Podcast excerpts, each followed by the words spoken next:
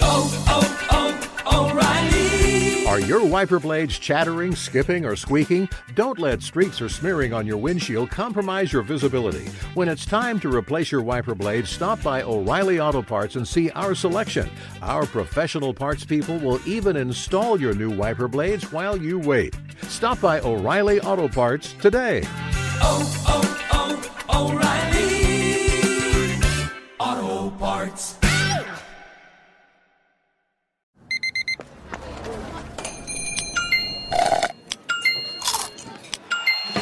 With your Amex card, entertainment benefits like special ticket access and pre-sales to select campus events while supplies last, make every tap music to your ears.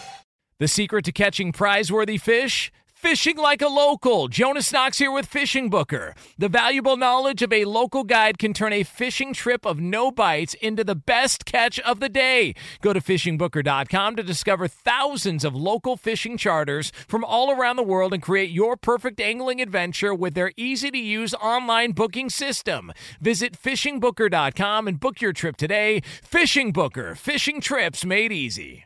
Hey, it's Jonas Knox. Winter is coming. Heavy rain, sleet, snow, and ice. Are your tires up for the challenge? Tread confidently in winter's worst with a set of new tires from Tire Rack. They sell only the best, like the full line of Yokohama tires. Go to TireRack.com slash sports. Tell them what you drive. Your tires will ship fast and free to you or one of over 10,000 recommended installers. TireRack.com, the way tire buying should be. Hi, this is Joshua David Stein, host of the Fatherly Podcast, the perfect podcast for the imperfect parent. Join us as we talk to dads like Ken Burns, Tom Colicchio, and John Legend about fatherhood. Listen free by searching for the Fatherly Podcast on iHeartRadio or wherever you subscribe to your favorite podcasts. We're coming to you live from the Geico Outkick Studios. Happy Thanksgiving to all of you. We're with you until 9 a.m. Eastern Time. This is the Outkick the Coverage radio program. Clay Travis with his lovely family down in Naples, Florida. My name is Jason Martin, the executive producer of this fine radio program. Joined by eight year veteran of the NFL offensive line for multiple teams, Geoff Schwartz. He's with me all week. He's on Twitter at Geoff Schwartz. That's Geoff with a GE. And then you finish that with an OFF. I'm on Twitter at JMartOutkick. Also in the house, Mike Mayer, Nick Wright, Ralph Irvin, spinning the Dolls radio style for us out in Los Angeles.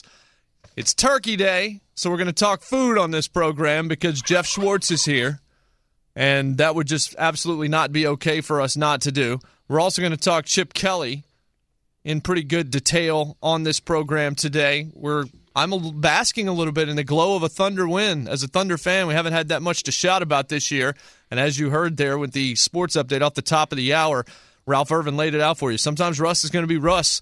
Last night, Russ was Russ, and that's how the Thunder are going to win when they actually understand there's a hierarchy to that team, and Russell Westbrook is the alpha, and he's the guy that needs the ball in his hands more than the other two guys. None of them are particularly great outside shooters. The three, the, the three headed monster, I should say.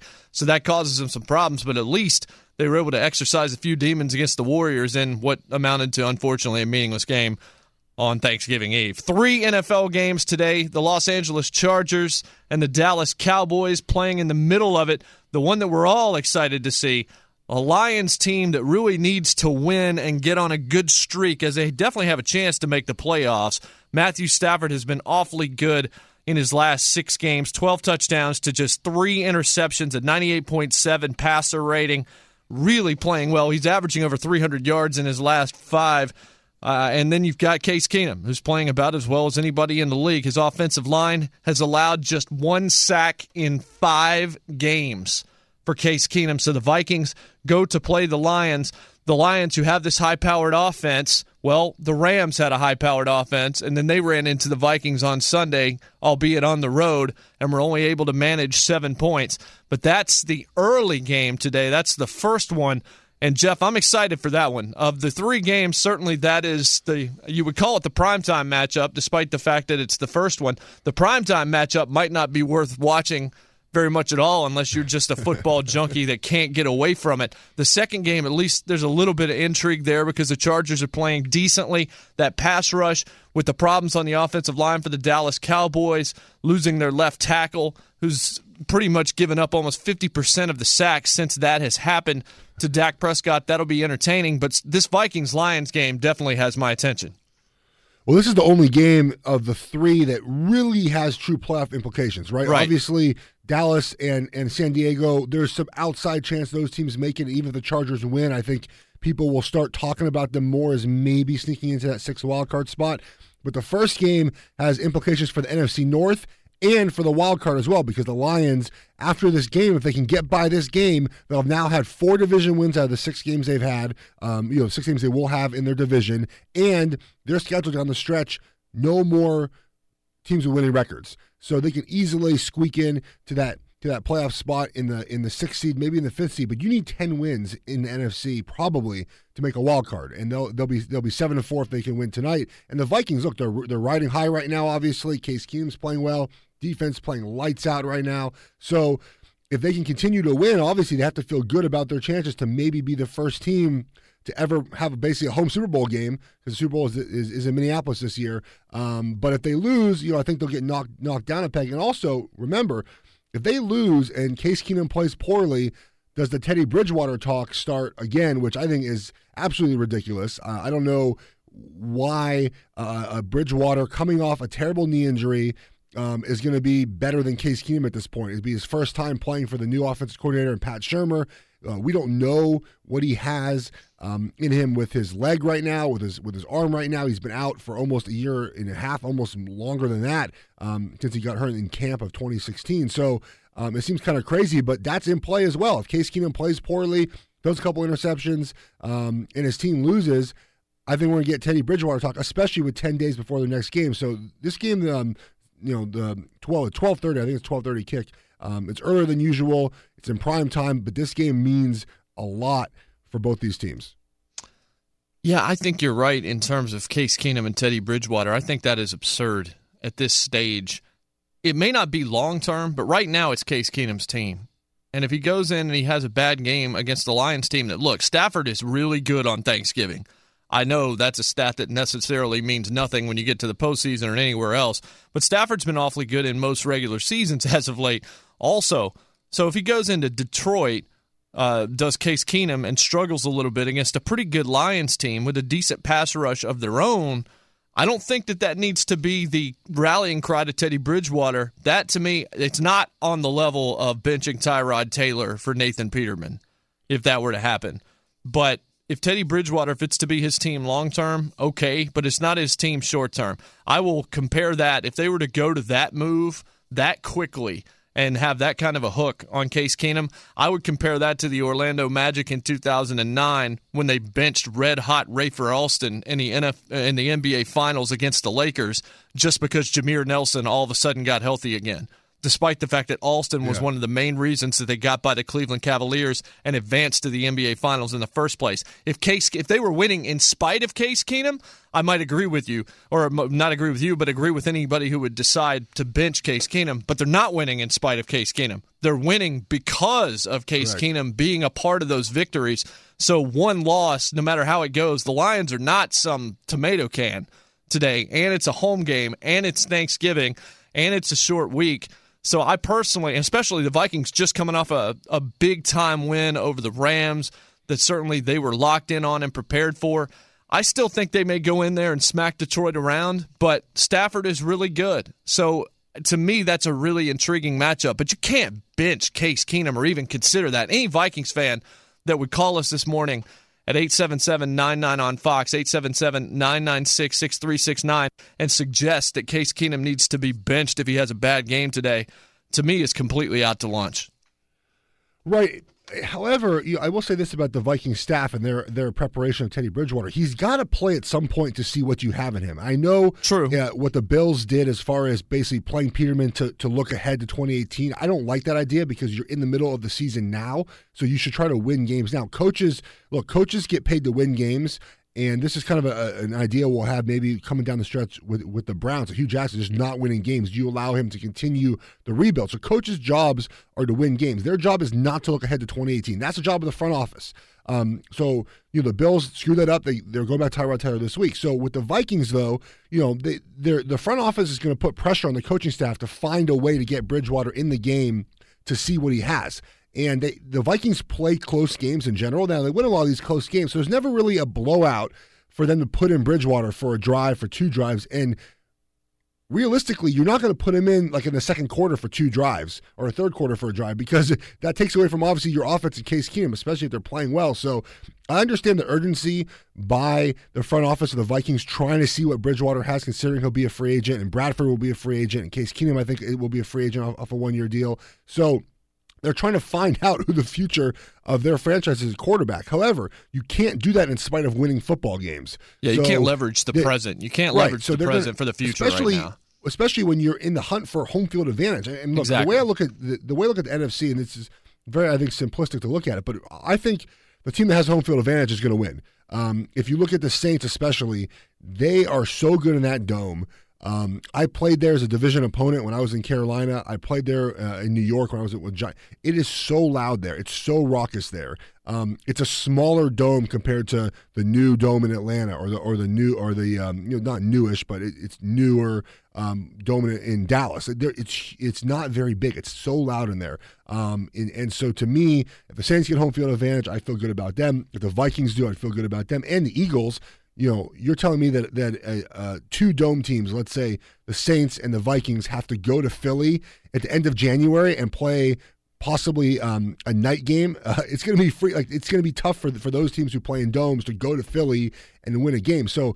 Home field advantage to me, I think, is really more important than usual this year in the NFC. So you're not going to bench Bridge, you're not going to bench uh, Keenum, I should say, to put in Bridgewater and hope you win and lose that home field advantage and even lose a first round bye. So I, I can't see them doing this. And I saw someone talk about, well, this is Mike Zimmer, you know, gamesmanship. He's he's trying to get the other team to to um to prepare for him. But what are they going to prepare for? He, Bridgewater hasn't played since 2015, and you're going to see a different version of him coming off a dislocated knee. I assume he's not moving the same. He might have the same arm, so they're not going to prepare any differently for for Teddy Bridgewater. They're going to prepare the same because it's the same offense. It's a West Coast offense. It's a timing offense. They don't need to come. You know, it's not. If, if Bridgewater were to play, they're not going to put in zone reads and all this crazy stuff for him to run the football coming off a knee injury. So I think it's, it's I don't think it's gamesmanship. I think they actually think about playing Bridgewater as much as possible.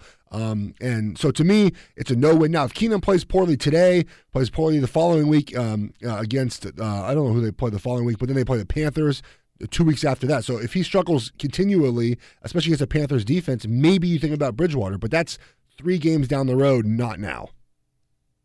Yeah, if you're gonna, I mean, you've got time to find out what you have in Bridgewater, but you shouldn't do it unless Case Keenum proves that he needs to be taken off the field. Really, what I mean, you can you- do this in last. You can do it in the end of the season, can't you?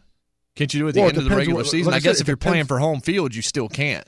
Right. So, the, so my point is that is that they have to find a way to. to I think the I think the front office is telling these coaches, look, you need to find a way to get Bridgewater into the seat we have with Bridgewater because he'll be. A Well, I just agent. think, look, the next three games for the Minnesota Vikings, they play at Detroit today, then they go to Atlanta and to Carolina.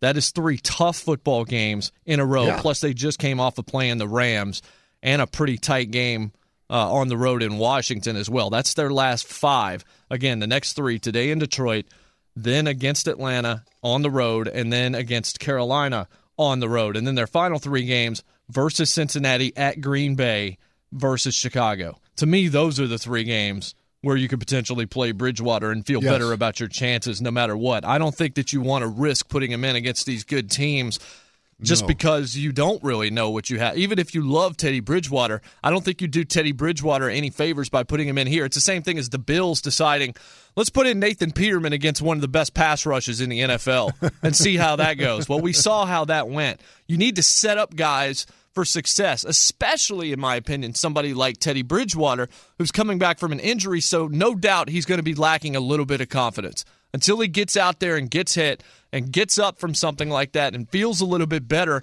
and doesn't feel like maybe he can't rely on one of his legs, he's going to be a little gun shy. He's going to be a little reticent. So the last thing I want to do is put him out there against Detroit, Atlanta, or Carolina and let him get beaten around and lose likely or potentially lose those games. I would just rather put him in in those final 3 weeks of the year because even if you're playing for home field, you've got a much better chance against those three teams, I would say Geoff than you do these three. Well, you do, but again, the Vikings. I'm looking up right now. They don't play a lot of games that are blowouts. Um, so I, my question again is, when do you find that time? Look, the, they they won week one against the Saints by ten, but I think the, at that point the Saints were down pr- pretty much big all, all game, but came back at the end. So you're not going to put them in then. Lost to Steelers, beat Tampa by 14, beat the Bears by three, the Packers by 13, the Ravens by eight. You, you know, see the trend, the Redskins by eight. So even the Rams game, they won last week by looks like it's like 17, but it it was pretty close for most of the game. So they don't play a game where you'd say, hey, let's put in Keenum. I'm Yeah, assuming, let's put in. Bridgewater uh, because because they they don't have blowouts. So I, again, it's a, it's a dilemma that this front office is telling the coaching staff, look, we need to see him play, but when do they put him in? 877 996 6369 is our telephone number if you'd like to join the Outkick the Coverage program here on this happy Thanksgiving. 877 on Fox if you want it to be a little bit simpler for you. We will talk about Chip Kelly here shortly as well. There are two other games today. We will at least look at one of them. I don't think we're going to spend a whole lot of time breaking down Redskins versus Giants too much, even though Geoff played for the Giants. I don't know. Maybe maybe it will come up.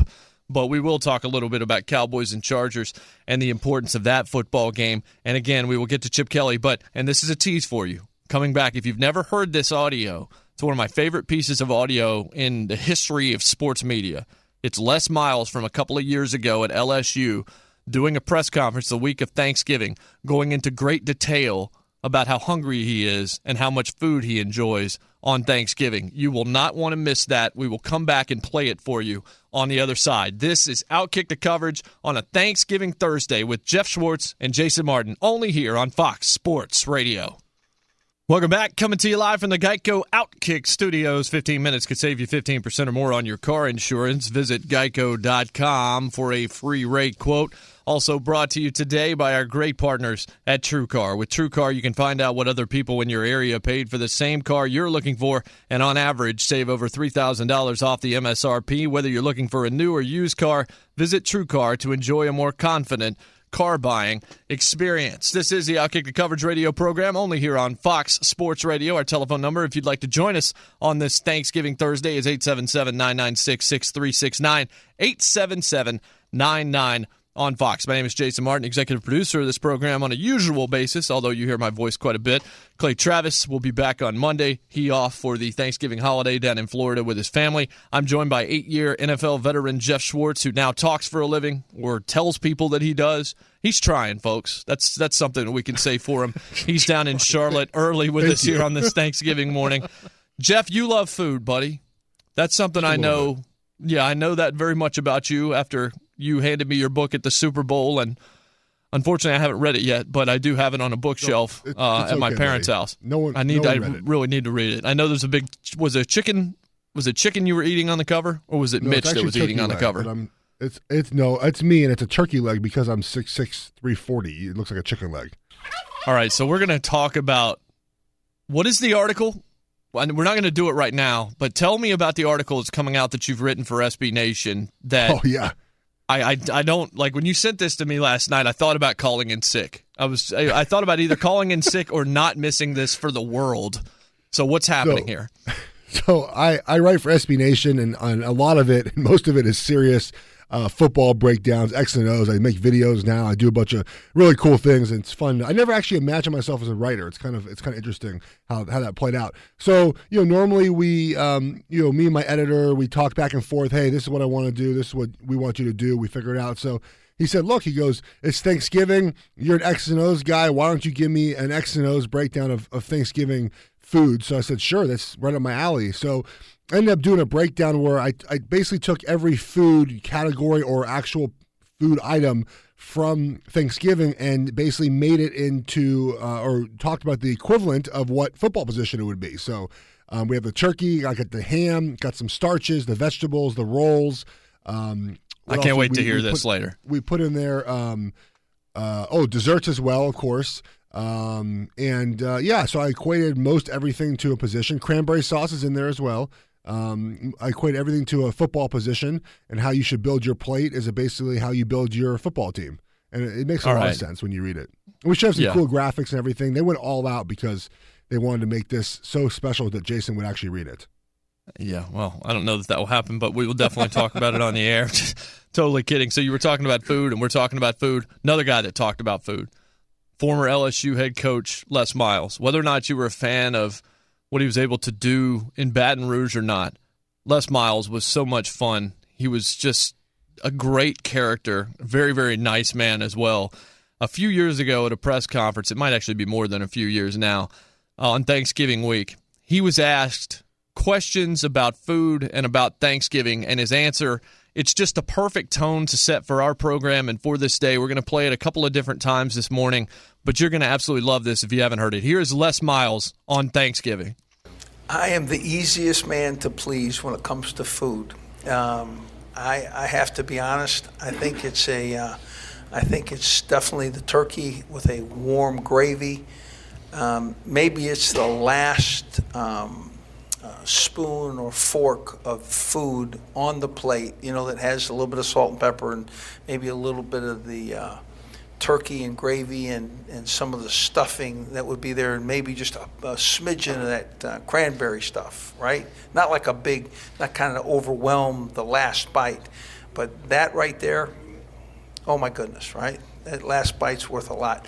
Um, I might add, that uh, the turkey sandwich with uh, mayonnaise, mustard, and onions, and a little salad, a little uh, little uh, lettuce, kind of makes makes for good eating later too, doesn't it? Wish you hadn't mentioned that. I haven't had my lunch yet. That is awesome. I don't know, Geoff, that it beats Mike Leach yesterday in his wedding audio, but for Thanksgiving, I miss Les Miles. I miss stuff like that because you could tell it was totally genuine. Like he did not coach speak his Thanksgiving answer because he went no. deep. He went deep into like his depth chart with the turkey sandwich with mustard, mayonnaise, and onions. Oh, which sounds disgusting, by the way. Why? Because mayonnaise is mayonnaise oh, no. and onions are Jason. both the devil's Jason. Jason. playground. That's just just you just you disappoint me on so many levels with your food with your food options. Really, mayonnaise just, is horrible. No, mayonnaise is awesome. So the, my favorite part of Thanksgiving is actually tomorrow when you make the turkey sandwich for lunch. The leftover turkey is so good on a sandwich, and it has to have mayonnaise. The onions I could do without, but I like onions anyways. Mayonnaise, mustard, like a good warm bread, a little toasted maybe. Um, I'm getting super hungry now as well. It's So really having all right, Les. Um, but I, you know what I like about about Les and even Mike Leach as well is is the not is they don't do the coach speak. They actually give honest answers, which is nice yes. from time to time to not have these robotic answers given by coaches on on you know fun questions. They're asking him like a fun question because it's Thanksgiving, and he doesn't give a generic answer, which is which is awesome. It turns into a great soundbite for us, but as well you can you can see how he enjoys Thanksgiving. And Thanksgiving to me is the one day where your diet's thrown out the window where you just you, you, go to town and look you've lost a lot of weight how are you how are you approaching thanksgiving are you going to go all out? Are you going to keep kind of your diet you've been keeping? I'm keeping the diet, man. I'm over 120 pounds lost now. I'm right at about 250. I'm a 6'3", 250 pound guy, which is Good for you. astonishing. But yeah, I'm going to keep to it. Just like on my birthday back on the 17th of October, instead of a cake, I had a birthday cake flavored protein bar.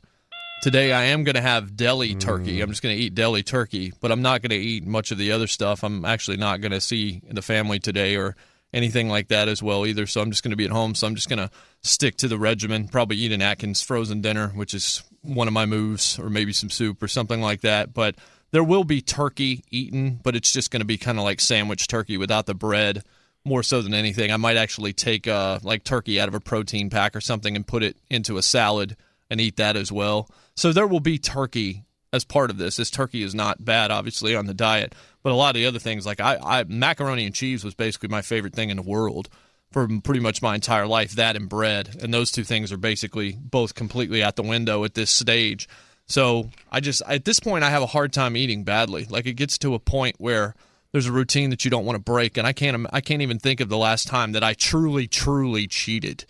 Like my cheats, I, I basically try to cheat my cheats some way. Like I'll go somewhere and I'll get queso, but I'll sop every chip as much as I can, so I only eat like yeah. seven chips or something like that. I'll find ways to still not allow it.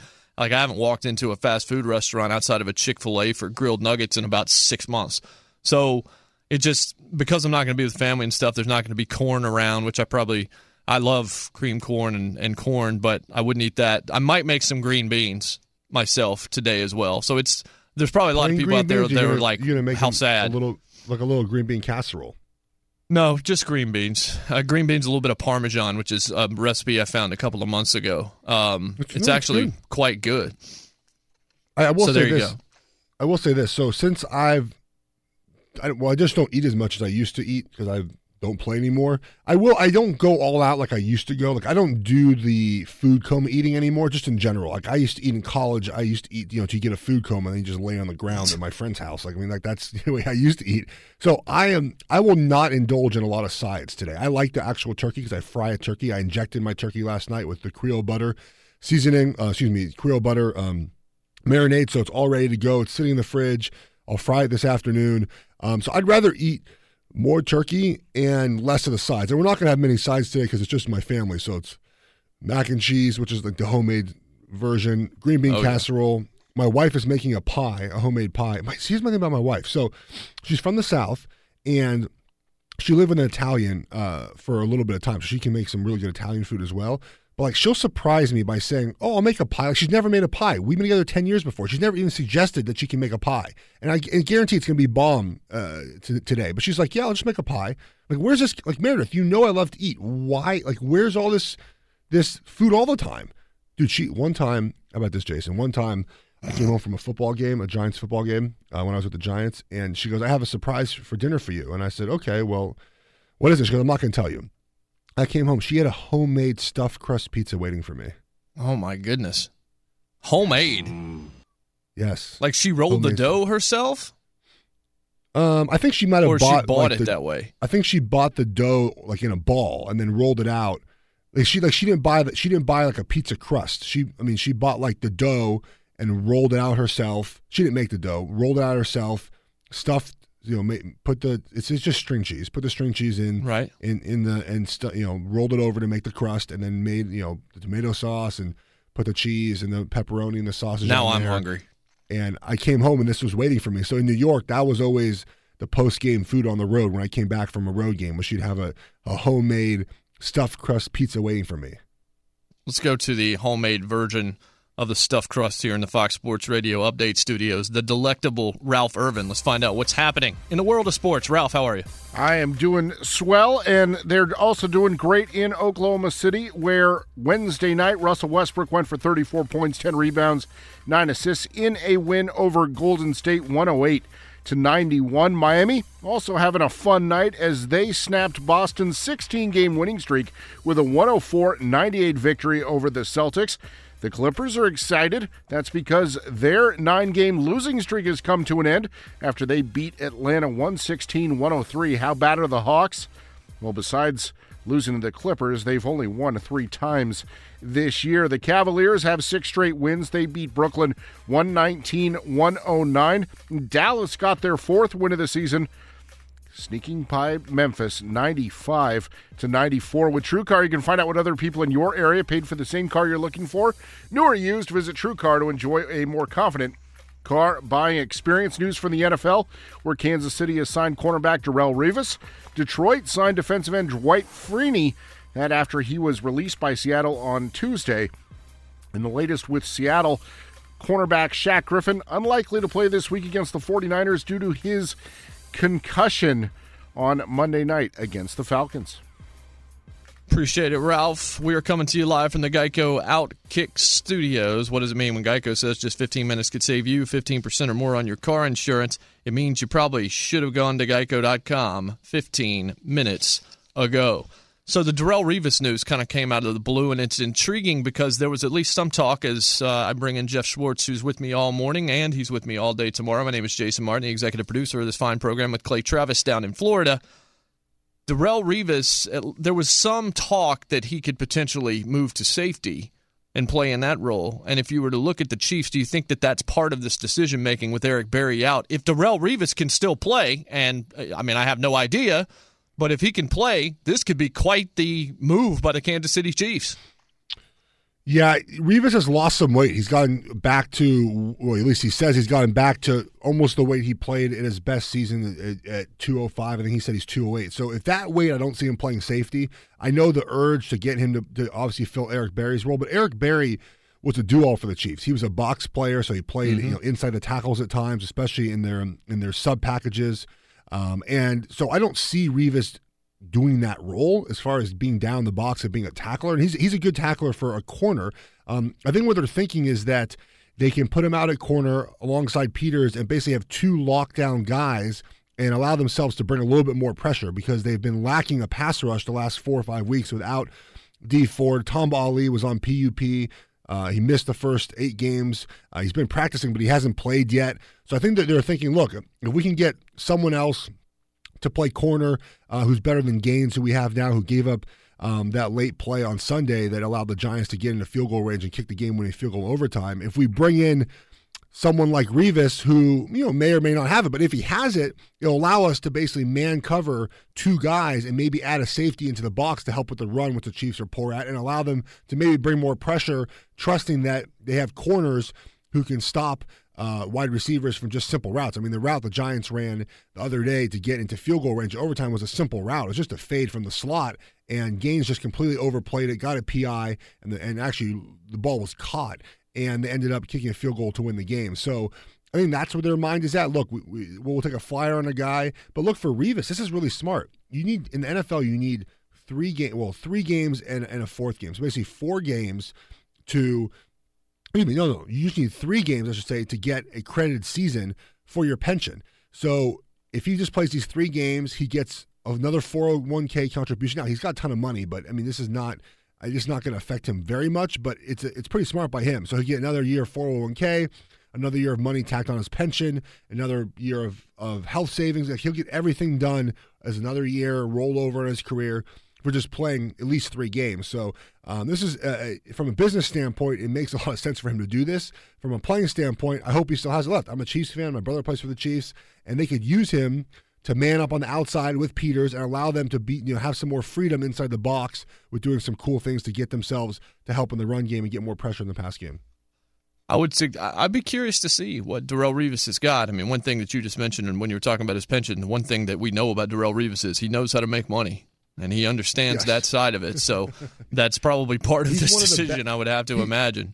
He's one of the best if you look at just playing the system, uh, the way he has with with his contracts. And Sean Gilbert is his uncle, um, and he he was the one who's been um, a bit really proactive in, in his contracts, and he's held out. He's done one year deals. He's done a lot of one year deals, uh, front loaded contracts. He's gone out of contracts, go somewhere else for more money. Um, he's really done a good job of leveraging what leverage players do have to get himself the most money.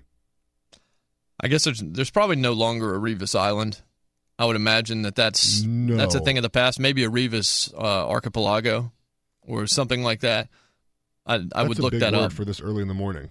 Yeah, I know. Do you know what an archipelago is? You're a smart I'm gonna Geoff. guess it's. I'm gonna guess it's. It's a. It's a larger of larger island. Well, it's a group of islands, really. Okay, well, So it just, it's not really a perfect comparison by me, but there you Congrats. go. I think that was a five syllable word for you 30 minutes You into this fooled me. program on Thanksgiving. I fooled you. I That's fooled right. Just like you fooled me you fooled- yesterday. Yeah. Well, that's your fault. I got killed on Twitter about that too. It's like everybody was just like, "You ruined a great joke. How did you not know this joke?" It's just like I nobody in the studio knew it either. Like as soon as I figured No, it out, Danny it was like, "Okay, great. I just No. never heard it before." Danny didn't think it was funny. he knew what it was. Oh, okay. Well, okay. Well, that's even worse, Geoff. Not only did you have That to is worse, explain it, he was I- like, "I got it. I just didn't think it was very good." Um, maybe he's heard. It, maybe he's heard it too often. Maybe he, Danny has the problem too. We never. We don't know. Maybe he's sensitive to that problem. Who knows? We'll leave it Um, at that. Okay, yeah, let's let's really try and leave it right there. We haven't talked much about the Cowboys and the Chargers, and we're not going to talk very much about the Giants and the Redskins.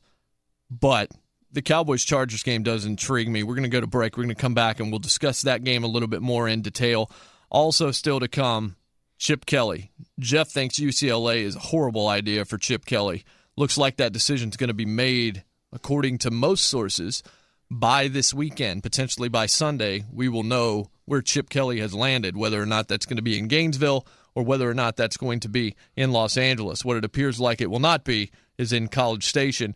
down in Texas because the only two jobs apparently on the docket now for Chip Kelly, either Florida or UCLA. So we'll talk about that and we'll talk Chargers, Cowboys next. If you want to join the program on this Thanksgiving, again, it's 877 996 6369. We're back in a flash. This is Geoff and J Mart on Thanksgiving here on Outkick the Coverage on Fox Sports Radio. Welcome back, coming to you live from the Geico Outkick Studios.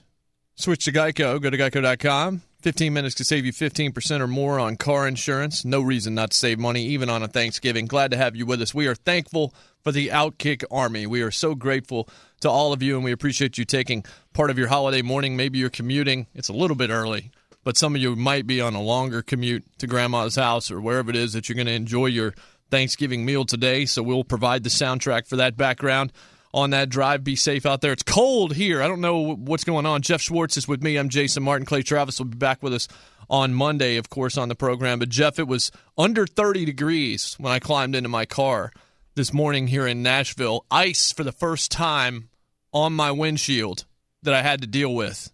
This is it is officially wintertime. Yeah, we had a little bit of that like two days ago, where we had a little bit of frost on the uh, on the grass, and even last night. Uh, and we'll get, maybe get into this. I got my Christmas tree. Um, Oh, Han- yes. excuse me, Han- Hanukkah bush, I should say. And Yeah, I was about like, to ask, do grass- you guys get Christmas trees? the the grass was wet last night, like six o'clock, like soaking wet, and it didn't rain. I, so I guess I, I don't know what's going on. It's it's been cold and weird weather. Uh, but I, look, I like having a little bit of seasons though. Like I, I like it gets so hot here in the south that it's Mm-hmm. nice to have a couple days in the 50s or the 40s. Um, I still have all my winter clothes from playing in Minnesota and Kansas City and New York, so um, I get to wear that from time to time. But I, I like a little chill in the air in the morning and at night. During the day, sunny and 55 is fine, but like in the mor- in- in the morning and night, it's nice to have a little chill. It feels like winter. No, I agree. I'm I'm much more a cold natured person as well. I don't like it when it gets above about 75. I'm not a big fan of the 80s or the 90s or anything like that. 55 with even if there's not sunlight, a little overcast, somewhere in the 60s, that's kind of my wheelhouse. That's where I'm happiest. And yes, you bought a Christmas tree the day before Thanksgiving, and that thing was a monstrosity based on the photo I saw on Twitter last night. I'm pretty sure that the tree now owns your house and you're just living in it. Like the tree is going to make all the decisions for your house after seeing your son standing next to it in that photo last night on Twitter, where you can follow Geoff at Geoff Schwartz, G E O F F. If you want to do that, I'm on Twitter at JMart Outkick. Chargers, Cowboys. Tyron Smith says he's going to play. The Cowboys have him listed as questionable, but they're hopeful that he can play. And based on what's happened to Dak Prescott since he's been out, they definitely need him. You're an offensive lineman, Geoff, or you were for such a long period of time, and you break down film for a part of your living, a large part of your living, and you write about it for SB Nation, and sometimes you write about Thanksgiving foods and what positions they could potentially be on a football field. We'll get to that later on in the program as well. But Tyron Smith, just how integral is he to what the Cowboys want to do to protecting Dak Prescott, and how great a player is he in his position at left tackle for Dallas? Well, he's a generational talent, and I think that's been lost a little bit because we talk about Zeke and we talk about Dak and Dez Bryant and, and this year Demarcus Lawrence, their defensive end, who who was leading the NFL in sacks. He's he's one or two right now. I think behind Calais Campbell, he's two. You know, and and also Tyron Smith has been a little hurt. He's had a little back problems. He's had some knee problems, groin problems. Um, he's a generational talent left tackle. He is what you want in a left tackle. If you were to to build one, that's the one you build. Um, 6'6", 300 pounds, arms go down to his knees, super athletic, makes it look easy, strong, physical. Um, he he's the real deal, and he's a generational talent. He's that good. So against the Falcons, this was two weeks ago. Obviously, Tyron Smith is out, and and all week they thought he might play. By Saturday, he was downgraded to out. So the game plan is already in. And think about this: for years, the Cowboys have never had to worry about the left tackle. They've never had to scheme up anything in their offense for the left tackle. They know Tyron Smith, you're on your own. We don't have to worry about giving you a chip help, formation help, tight end help, anything. We don't have to slide to your side, any of that stuff, because we know you have that locked down. That's the way it works. If you're a left tackle of that caliber, you're not getting help. And they're okay with that because they're really they're that good. They don't need help. Um, so you play that Atlanta game. Chaz Green goes in at left tackle, struggles, gives up. Uh, he allowed uh, four sacks, and then Byron Bell comes in, gives up a, a fifth and a fifth sack, and, and Clayborn eventually ended up with six sacks. He dropped one time and came up and made a uh, made a, an, an unassisted sack essentially, and had nothing to do with the offensive line. Um, and so I give the Cowboys a little bit of a pass in that game because they didn't know until really Saturday that they were going to need to help the left tackle. And it's hard to make an adjustment just to change your protect your protection schemes after they've been put in. They get put in on Tuesday and Wednesday, and you practice them on Thursday. You make some adjustments Friday, and then by Saturday, that's your game plan. And so when you put in a chip or protection help or formation help, you obviously change your offense. So the idea is if you don't have to chip anybody, you have more guys in routes, which loosens up the defense. You can find holes in the defense. You can flood certain sides of the field. So what I mean by flood is you can put three guys. You can put a running back, a tight end, and a wide receiver, and level out the field on that side. So on flood that side of the field. So it's just hard to do that to change that on Saturday. So last week, if you saw the Cowboys, they chipped um, for for Byron Bell. He got beat badly one time and allowed a strip sack for a fumble, which the game was out of hand by that time, but still not not very good. Uh, they ended up scoring that play. Um, but they added running backs and they added tight ends and they helped him out, which hurts the passing game. And, and the Cowboys looked disjointed in the passing game as well. So with Tyron Smith back today, they can go back to their old offense, uh, which should be better. And you've seen Dak Prescott struggle the last two weeks. I think we saw in that game on Sunday, and, and maybe you agree with me, Jason, on this, is that is that we see Carson Wentz is probably closer to a generational talent than Dak Prescott is. Yes. Dak Prescott is good with the parts around him, but the Eagles are also out of left tackle. Now, their guy filling in, Vaitai, has done an outstanding job. He's improved every week and give a lot of credit to the Eagles coaching staff for getting him ready to play. But they also don't really have a number one running back. Jay is there now, uh, but they have they had Blount for a while, and Smallwood and Clement and a couple other guys. Um, so they've had the same kind of issues the Cowboys have had. And Carson Wentz is still balling. He's not asked to do as much because they're able to run the football a little better than Dallas is this year. But I think we saw on Sunday that Carson Wentz is a generational talent, and Dak is good. You agree with that? Yeah, I do. Uh, Carson Wentz, if you were to look, and we've done this on the show before, maybe we'll do it again uh, here in this show today, taking a look at the quarterbacks of the last, like maybe three or four classes as a whole and ranking them. Carson Wentz would be the first guy off my board right now, watching what he's done. He ran into a wall in his rookie season, which a lot of people do, but the team ran into a wall. There were things that happened. They lost s- some key offensive linemen, and he struggled to kind of deal with that. But watching what he's been able to do, I mean, on Sunday night, he didn't even have a place kicker. Like, I mean, everything that he does, from, I didn't realize he was nearly as athletic as we've seen him be. He's more escapable than you think. He makes smart decisions with the football. He is a true leader. Seems like he's really good in the community. Like that is a home run by the Philadelphia Eagles, and they already know they have a franchise quarterback. Like, can you imagine the comfort? Like that is like going into the furniture store and buying the greatest couch, the cushiest sofa that you can find, because you found a quarterback and you know it already. So we'll continue to talk about that. We'll also bring in Nick Wright out in LA. He's a big Chargers fan and see what he thinks about the game today. But Chip Kelly, where is he headed? That's next. This is Outkick the coverage. Happy Thanksgiving. Welcome in, coming to you live from the Geico Outkick Studios on this Thanksgiving Thursday, 2017. 15 minutes can save you 15% or more on car insurance with Geico. All you got to do is hit up the website, visit geico.com, and get your free rate quotes.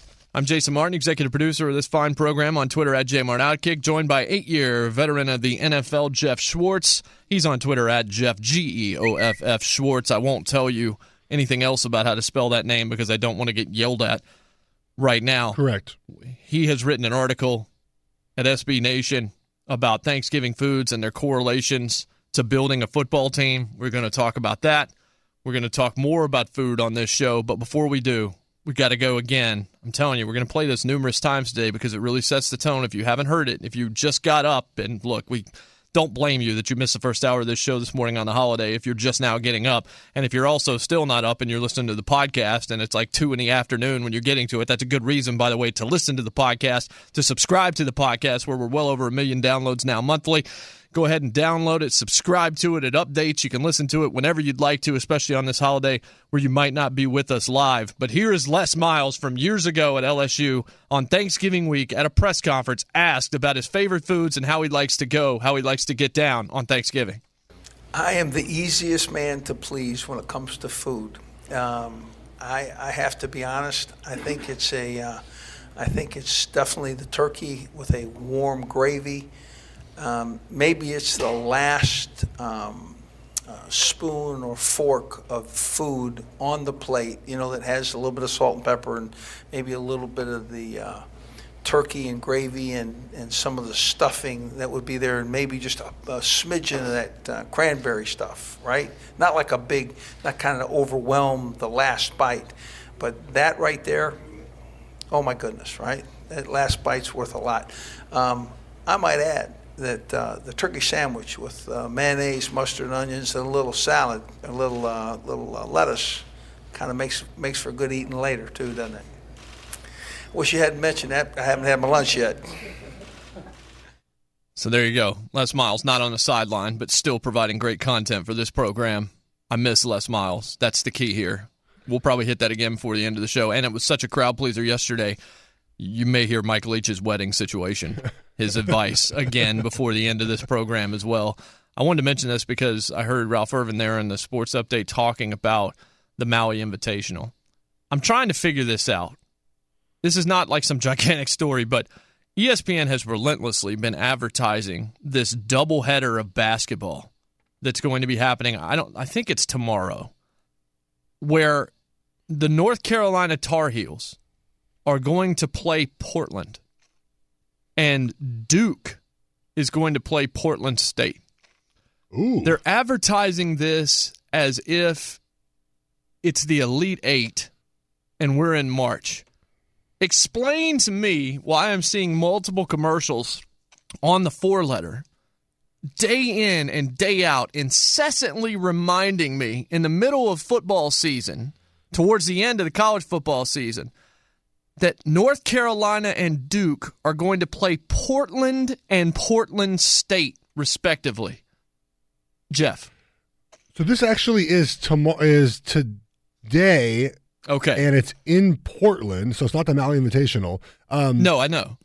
What I don't understand is why they went to Portland for this. I think it might be a Nike thing. I assume it's a Nike thing. However, they're playing at is. two different arenas.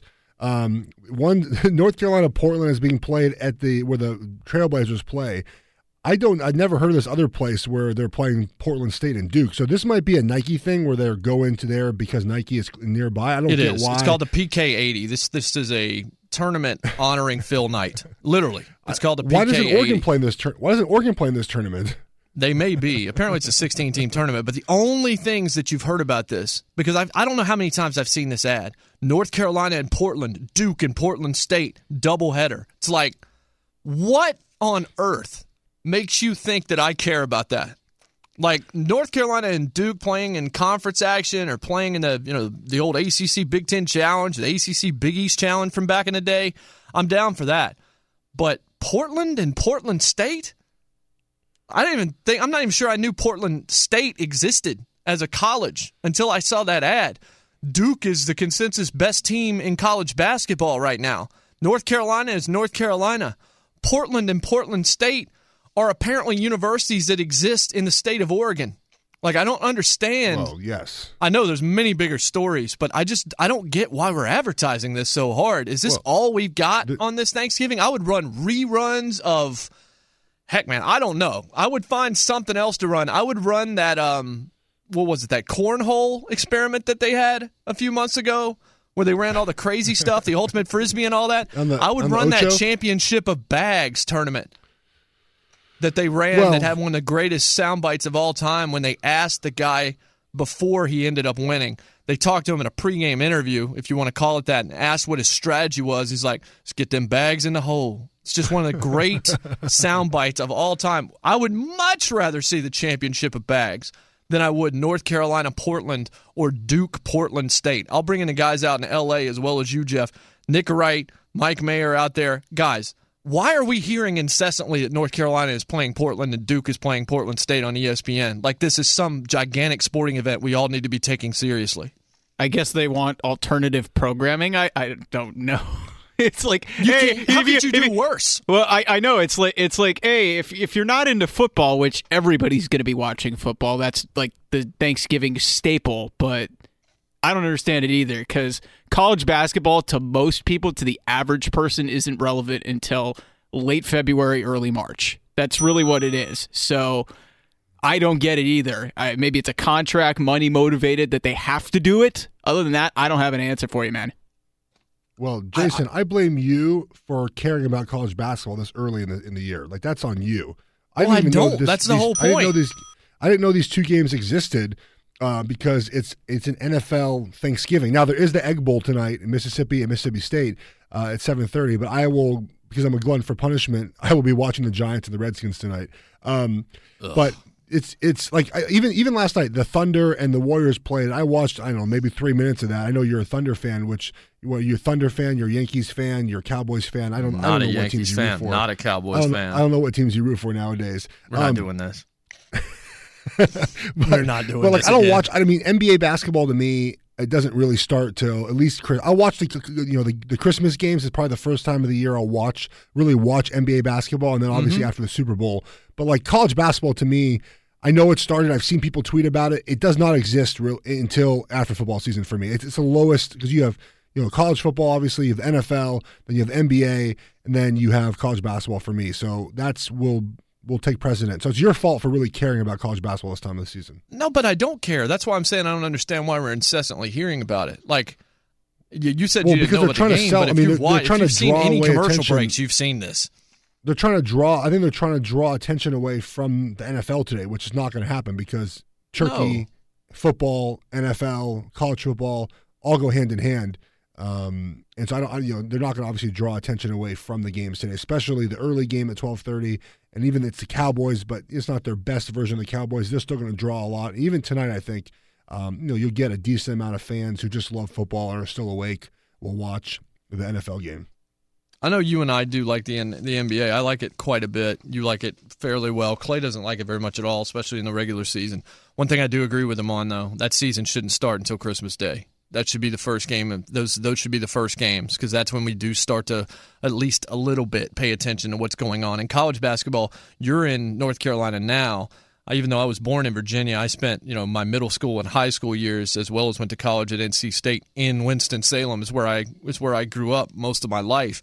And college basketball was religion in the 90s when I was growing up. I was, you know, 5 miles from Wake Forest was my home, my family home. And again going to state and then down Tobacco Road you had Carolina, you had Duke. Uh, there was just so much around that area and ACC basketball was so huge at the time but it does feel like it's way too early right now, even for that. And college basketball, the luster of college basketball, I grew up thinking it was the be all end all. I cared much more about college basketball as a kid than I did college football, I think. And the NFL, of course, was always the NFL. But now it's not that, not like that. I know ESPN has to have some programming today. I get that, but they might as well run bowling or just a test pattern because people are going to watch. I don't think you're switching from the NFL game when it goes to commercial to Duke versus Portland State.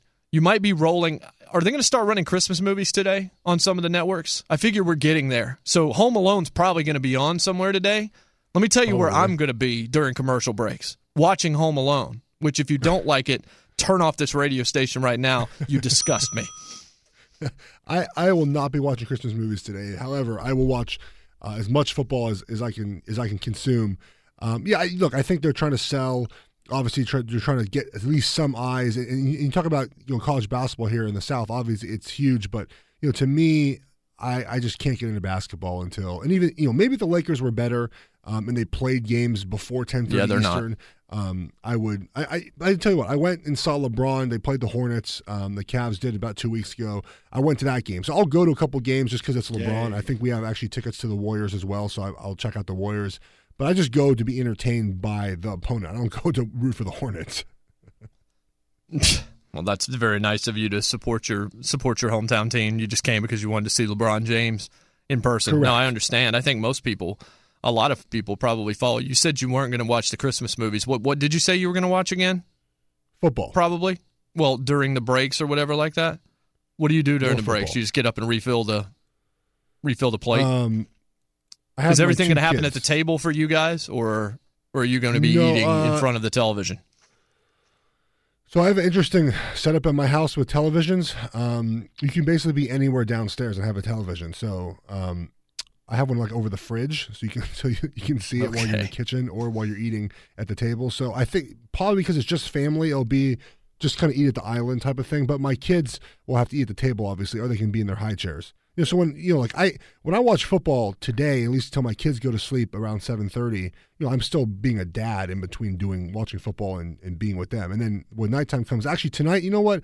Tonight is a, it sounds like a cigar night. I'll probably go out on the porch, turn the heater on, and have a cigar watching the Giants and and uh, the Redskins play. That cigar will be better than that football game is likely to be. I would imagine. You know, I feel, All right. I feel like Go ahead. that sometimes in NFL we have games you think are going to be really bad, but turn out to just be competitive enough to keep you into it. However, the Giants are very bad, and, and they beat the Chiefs obviously, and the Redskins have a ton of injuries. Reed is out. The starting centers out. 14 players Um, they have out, right? Yeah, and and so it's going to be an ugly game. But Kirk Cousins is playing really well right now. Uh, so Yeah, if you if you want to watch this game, watch because of Kirk Cousins. He's done a lot with with very little. He's actually earned a lot. Of, I think he's earned more money this year. Um, he has doesn't have the weapons around him, but he's still playing at a high level. And if the Redskins are, are foolish enough to let him go, man, go if he went to Jacksonville. Yep. Um, Jacksonville do- or Denver do or maybe even Arizona, Yeah. man. But if he He goes to Jacksonville, good lord. so well there. You like that? You like Like, e- look, this is something that's that I don't think will even happen because the Chiefs drafted Mahomes. But if the Chiefs let, if the Chiefs did not have Mahomes and let Alex Smith go, Kirk Cousins would do great in Kansas City as well. I'm not sure. I mean, there's a lot of places he would do well. I mean, he, he's definitely proven that he is a very solid quarterback in this league. And as you said, 14 injuries. I think the coaching staff's done a pretty good job in Washington. They've been competitive in just about every game. They've had a couple of tough defeats, but Cousins has been exquisite. And I totally agree that he has made himself some serious bank over the last month or so by the way he's played despite some of the deficiencies around him due to injuries and other capacities. All right, let's take a break. On the other side, Chip Kelly is trying to decide between Florida and UCLA. Geoff will tell you why UCLA is a bad fit. We'll discuss whether or not Chip Kelly's a little bit overrated. And we'll also, this story is just insane, still in college football as well. Tennessee tells Jauan Jennings, who puts up an Instagram post going after this interim coaching staff with Brady Hoke and some of these assistants, calling them liars and snakes and other kinds of things. A very outspoken player, but an incredibly talented player is Jauan Jennings. They sent him to the curb. Brady Hoke, who's going to be not with Tennessee most likely within the next two weeks, let him go. And the AD, John Curry, backed it up. It is a dumpster fire in Knoxville. We'll talk about all that next. This is Outkick the Coverage on Fox Sports Radio. Welcome back to the Geico Outkick Studios, the Outkick the Coverage radio program on the air on this Thanksgiving Thursday. Hope wherever you are, you're warm and you're safe. If you're driving, get to your destination safely. Hopefully, we'll make that journey a little bit easier for you. Clay Travis will be back on Monday. I'm the executive producer of this program, Jason Martin, joined by eight year NFL veteran on the offensive line, Geoff Schwartz. Follow him on the tweets at G E O F F Schwartz. Follow me at JMart Outkick. So, Chip Kelly. I'm going to just kind of back away from the microphone after I lay this out quickly. Chip Kelly trying to decide between Florida and UCLA. There are some reports that he has a verbal agreement with Florida dating back to the South Carolina game, but it included an out during a certain window, which explains the UCLA talk. So basically, he didn't have much. Like, he could have just, I mean, I guess maybe he just told Florida, like, yeah, I'll go there, but don't, you know, obviously I'm not going to sign anything yet. And then UCLA comes around and he wants to be wined and dined a bit. And he's got West Coast connections and understands the Pac 12, which is why when I was asked a couple of days ago by Clay where I would go if I was Chip Kelly or where it made more sense, I thought it was UCLA, despite the Nike issue with the Under Armour thing, which I'm sure Geoff will mention here in just a second. There was talk of a third team that was going to go after Chip Kelly and make a play. When we talked to Barrett Sallee yesterday of CBS, we all sort of agreed that was probably Texas A&M, who has a 9.75 billion dollar endowment because of the oil money associated with that university, and of course the facilities that they have there. Kevin Sumlin is going to be out, win or lose, after the LSU game. Attendance is down, although they started 102,000. So attendance being down, they're still doing pretty well, but there are a lot of folks that are just not excited about that program. Kevin Sumlin, I'm sure, will land somewhere else. It's not that he's a bad football coach. It just seems like his the welcome mat has been removed from his home in College Station. But Chip Kelly not headed there. Is Jimbo Fisher headed there? We've discussed that. It's possible, but Florida State is trying to line up money to add to the assistants and add something to try and keep Jimbo there. They're not going to let him go without a fight. There's still a lot to be decided with the coaching carousel, but the first, I guess, domino that has to fall is the Chip Kelly domino. If he goes to Florida, then that changes things a little bit for some of the other candidates. Florida, if they're looking at Dan Mullen, obviously, if they get Chip Kelly, they're not going to get Dan Mullen.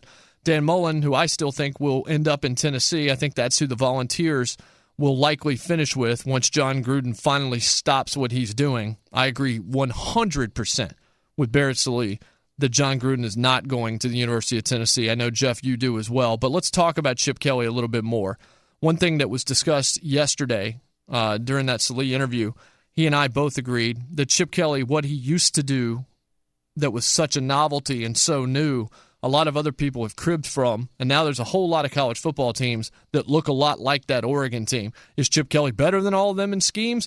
He may well be, but what he's done isn't going to throw people off nearly as much as it used to. And him not necessarily being a dynamic recruiter I don't necessarily think his second stint in college football is going to be as good as his first, but you still have to go and get him. I understand that. And he does fit the Florida culture very well because they love to score points when they're winning in Florida, whether it's Urban Meyer or it's Steve Spurrier. Those are the teams that the Florida fans really, really remember. So lay this case out for us as somebody who grew up on the West Coast, who played in the Pac 12 at Oregon. Tell me why UCLA is the wrong fit or a terrible fit for Chip Kelly?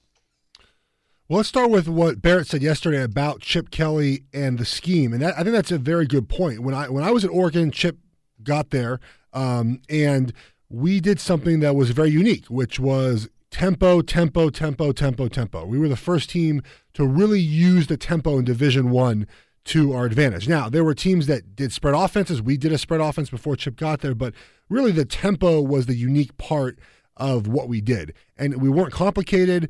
We weren't um, we weren't really that diverse. We were just fast, and it put teams on their heels.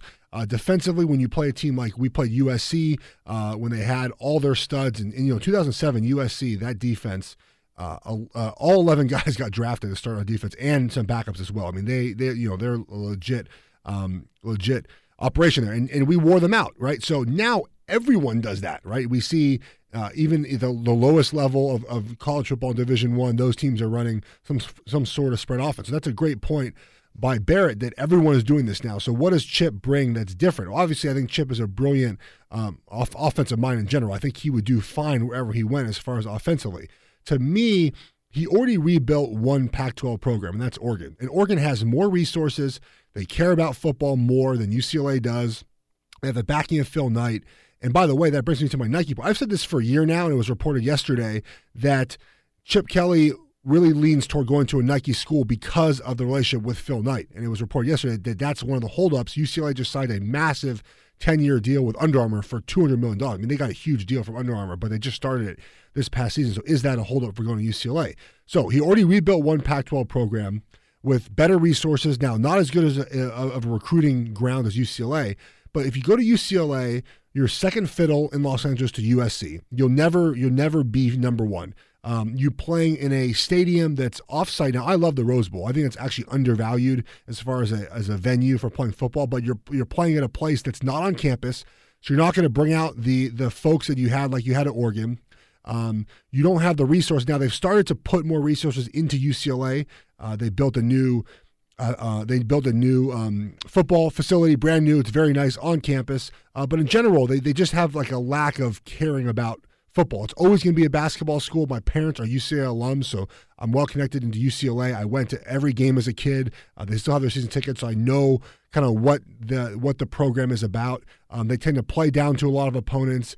Uh, they never really have gotten a footing in, in, in LA. Even when they are good, they beat USC for eight straight years from ninety from two uh, from a ninety two to 2000. They lost two Rose Bowls during that time. They even had a chance to go to the BCS championship game the first year in 98. Went to Miami, played a poor Miami team at the end of the season, lost to Miami. They, they just never live up to expectations. I don't know if Chip Kelly bringing him in will do that. If you go to Florida, you have better resources. You have kids to recruit in Florida that can run your offense to a T. You come out to California. Yeah, there are some kids that can do it, but the athletes you get in Florida are are magnified. Plus, if you win at Florida, you win on a different level than UCLA. Um, and yes, you have Miami who's playing better now. You have Florida State, but I think Florida pre- presents a bigger challenge for Chip Kelly if he's looking to get back into college football. That challenge of Florida is different than UCLA. So I think UCLA to him, I think they're using it for a leverage to get to Florida to get more money out of Florida. I just don't see the the allure of going to UCLA and dealing with being second fiddle in the town, dealing with all the other issues I talked about. So Florida to me makes the most sense for Chip Kelly if he wants to really challenge himself and try to to, to, to, to resurrect a once great program. If you go to UCLA, you're not resurrecting a once great program. You're resurrecting a program that every now and then has a good year, but typically is just okay in the Pac-12. All right, so that's intriguing. That's one thing I hadn't really thought about as being second fiddle, not just to USC, but I guess that's because UCLA is a basketball school. Like it's still seen as a basketball school, But, whereas but, USC but they've won a one championship school. in, in they've won one championship in 40 years in basketball, which really Yeah, people 95. realize they've won one since 75 since John- Wooden left. Everyone thinks they've won like these zillion championships since he, he left. That is that is uh they might have won their last one in 78. I'm I'm not I think 75 or 78. Um but yeah, they so they they're still considered a basketball school. Obviously, they, they were they were decent last year. Um, but look, they play on an off. The Rose Bowl is many miles from UCLA, so you have trouble getting students to the game at times. Um, the non-conference games, and this Oregon had this issue too, but Oregon still sold out. The UCLA is a quarter school, so they don't get in till almost end of September. So you play four games typically. We did this at Oregon. We were quarter school, four games before the students are there. So you have these non-conference home games. Um, you know, some of them are against good teams, like the A and M game they played at home this year. There was nobody there for UCLA. The students were not there. They had a half band because the band, for some odd reason, can't show up before school starts. So they have like an alumni band. It's just not a good environment, I think, for winning football. And if you were to go to Florida, you don't have that problem. You have rabid fans, and maybe that's too much for Chip Kelly. I don't know. But the recruiting part of this is, interesting because it's noted he was not a big fan of recruiting. He's not a big fan of shaking hands with boosters. Now that could be a, that's going be a problem at Florida. It probably won't be a problem at UCLA. Um, so he might have to change some of his ways of Florida. But did you see the clip of him in studio last week talking about Florida? And you see how happy he got, kind of smiling, thinking about going to Florida when they asked him, "Are you considering this job?" Um, I just think that Florida is a better challenge for him and has higher upside than UCLA does. I think you might have actually changed my mind, Geoff. That's what I do. It's good stuff. Yeah, you you may have. You know Chip a little bit, right? I, Or I the, the funny part is the last time I talked to Chip, we interviewed him in Charlotte like two weeks ago. Otherwise, I hadn't talked to him since 2007. I mean, I, I don't I don't go back very often. Um, they're always nice to me. They always sent gear and stuff. The equipment manager is great there. Um, I'm fine with Chip. Um, I think he's a good coach. I think and what happened in the NFL to me is a little bit of stubbornness, and coaches in general are very egotistical. They have to be, right? They, you run their system, they're in charge, they're the boss. I get it, but I think his problem in, in the NFL was he refused to change his scheme, which led to the defense being on the field an extra two games worth of reps. So the 2015 Eagles were on the field for a two games worth of extra reps, which takes a toll on the defense because the, the the the the tempo at times obviously makes the defense be in the field longer, and therefore, excuse me, the 20 it would have been the 2014 Eagles. Um, it, it keeps the team on the field. Uh, no, excuse me, 2015. I was right. 2015 Eagles. It, it, it keeps the team on the field way too long on defense because offensively you go so fast. If you get a bunch of three and outs, and this is the problem that Yeah. Oregon had as well, is Yeah. that Oregon at times, and this is why Oregon always struggled against these bigger defensive lines, Ohio State and, and Auburn. Um, it- they struggled against those teams because when you have a bunch was worn out outs- because they were on the field Yeah. so much, Yes. and the were on the- offense would be right. on the field for like 45 clock seconds at a time. Right, right, and and that's the problem. So when you play these bigger teams, and this is, I don't think Florida might not have this issue because they can recruit bigger guys in the offensive line. So you might not have the same problems as far as getting bullied by big defensive lines. And that was a problem Oregon had. That's a problem UCLA will have as well. Is if if UCLA will end up getting bullied by bigger defensive lines because you don't have the big hosses that you might get in Florida to play offensive line. Let's go to Ralph Irvin. He's in the update studio. Let's find out exactly what's happened in the last 24 hours in the world of sports. Ralph. Well, thank you very much. And Oklahoma City had a heck of a Wednesday night as they took out Golden State 108 91. The always anticipated matchup between Kevin Durant and Russell Westbrook finished with Westbrook having 34 points, 10 rebounds, 9 assists, a heck of a night for Russ. Meanwhile, Boston's 16 game winning streak has come to an end as they fell to Miami 104 98. The Clippers' nine game losing streak also is over. They won in Atlanta 116 103. Cleveland has won six straight games. They beat Brooklyn 119 109. Philadelphia got 28 points, 12 rebounds from Joel Embiid. They beat Portland 101 81. And, well, the Lakers, they lost once again in Sacramento 113 102. On the top 25 scoreboard, number two Arizona falls 90 to 84 to North Carolina State. That game played in the Bahamas. Also in the Bahamas, Tennessee needed overtime, but they upset number 18 Purdue 78 75. And number 13 Notre Dame wins the Maui Invitational, taking out number 6 Wichita 67 66. Back to you. Thank you, Ralph Irvin. This is the Outkick the Coverage radio program on a Thanksgiving morning. We're coming to you live from the Geico Outkick studios. It's easy to save 15% or more on car insurance with Geico. Go to geico.com or call 800 947 Auto. The only hard part, figuring out which way is easier as you're waking up on this holiday Thursday. If you're getting into your cars, Thanks for joining us. Thanks for being a part of our Army. We are thankful for you. If you want to join this program, you can do so at 877 996 6369. That's 877 99 on Fox. Good reason to listen to the podcast if you just tuned in. It's Geoff kind of breaking down. Geoff Schwartz, who's with me, Jason Martin. Geoff kind of laying out why UCLA is just not the right fit for Chip Kelly, if indeed he wants to try and own college football again. And I'm stunned, but Geoff Schwartz has turned me I now believe UCLA would not be the right decision for Chip Kelly, and it has nothing necessarily to do with Nike and Under Armour, but it does have everything to do with the fervor of college football. And I don't know that even if Chip Kelly were to win big at UCLA, that the fans there would embrace it. Any well, I know they wouldn't embrace it nearly as much as they would in Gainesville, but I didn't. I don't think I realized there was such a discrepancy between USC and UCLA. Like I knew that USC was top dog, but I didn't know that. It seems like the way you're laying it out it's a pretty significant difference between those two.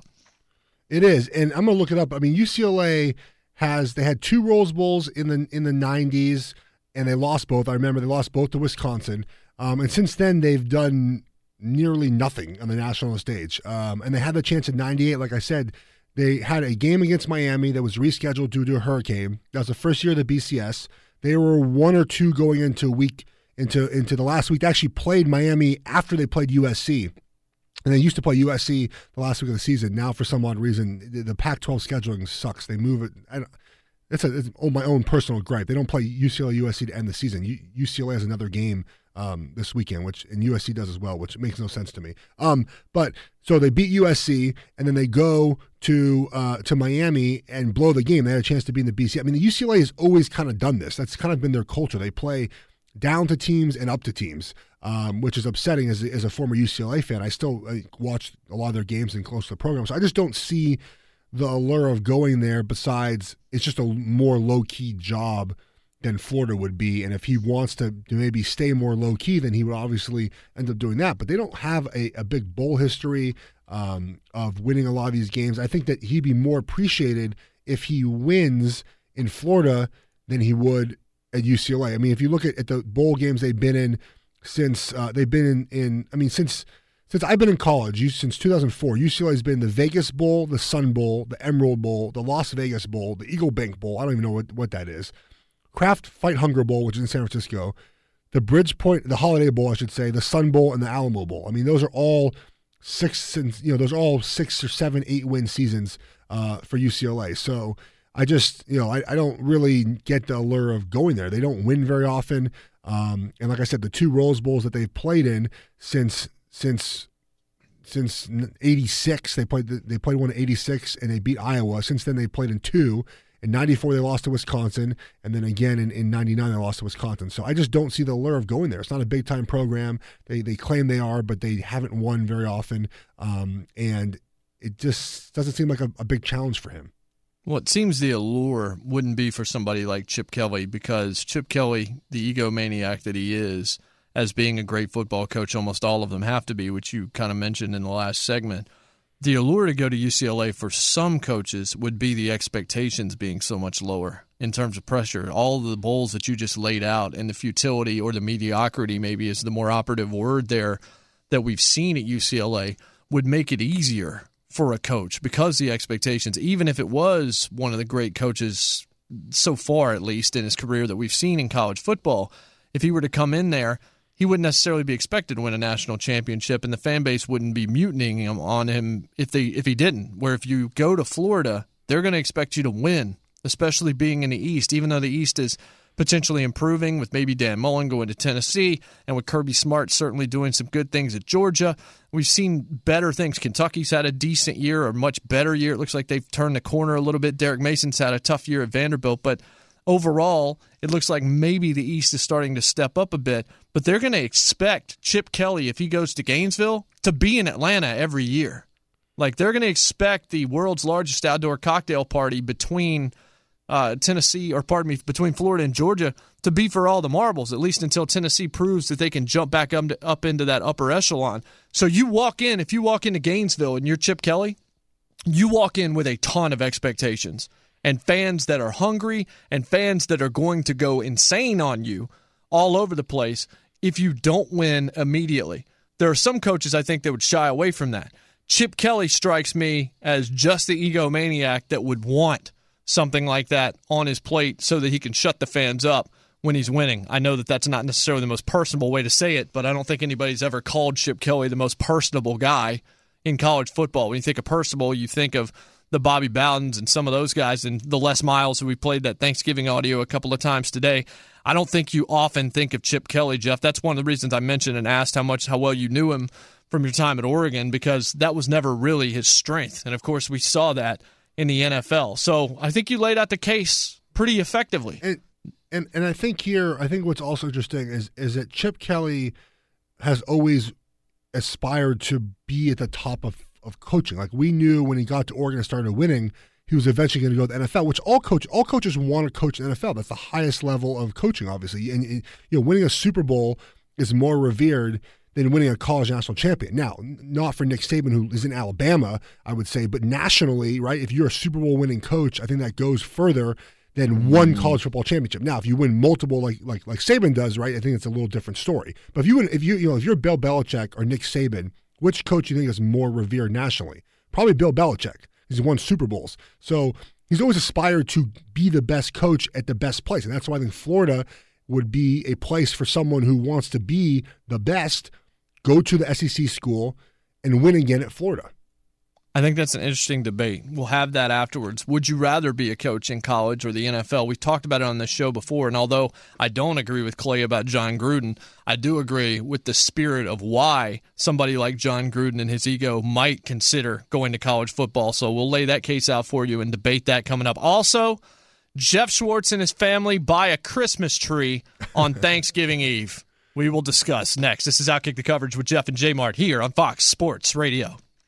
Welcome back inside, coming to you live from the Geico Outkick Studios, where today we're brought to you by our partners and great friends out at TrueCar. With TrueCar, you can find out what other people in your area pay for the same car you're looking for, and on average, save over three grand off the MSRP. Whether you're looking for a new or used car, visit TrueCar to enjoy a more confident car buying experience. I'm Jason Martin, executive producer of this program with Clay Travis, your host extraordinaire, out until Monday down in Naples, Florida with his family. Hopefully, he's enjoying a very nice Thanksgiving. Hopefully, you are as well. I'm joined by eight year veteran on the offensive line in the NFL, Geoff Schwartz. Played for I think it was five different teams. I usually get the number wrong. Five is five is where I'm going with. Right now, he's on Twitter at Geoff Schwartz, G E O F F. A little bit of news coming out this morning. Nothing huge, except if you're a fantasy player and you've been stashing him on your bench hoping for good news. This is not good news. Per head coach Bruce Arians, Cardinals running back David Johnson has not progressed as hoped from his wrist injury, is not expected to return at all this season. So it might be time to dump him and see what you can pick up. We don't really talk fantasy on this show, but David Johnson was arguably the number one pick in a lot of drafts this year.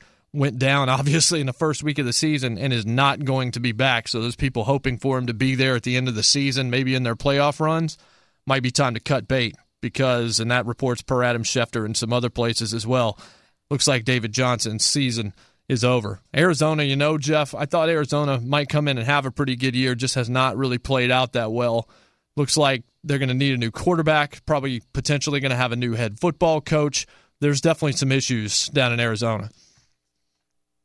Yeah, there are, and I, you know, and they're still kind of these teams that might feel like they can kind of be in the hunt, and they're not going to be bad enough to where they'll be able to draft a quarterback high. So I wonder if this is another spot for Kirk Cousins, especially if Bruce Arians does end up staying. So this will be one to to to see what happens, especially from the coaching perspective of whether Bruce is gone and whether they go full full rebuild or not. I think Carson Palmer has a year left on his deal. Yeah, I think he re-upped, and I know Larry Fitzgerald just re-upped uh, for another year. So if Palmer is is realistically not going to leave because of contract situations, it's probably best to leave Arians in there and see what happens. But David Johnson accounted for the most offense in the NFL for one player last season. So to lose him, um, you know, you don't you can't expect to win a lot of football, especially with Palmer out as well. So they, they're kind of tough sledding on offense right now, and, and they lost Calais Campbell, who's now leading the NFL in sacks in Jacksonville.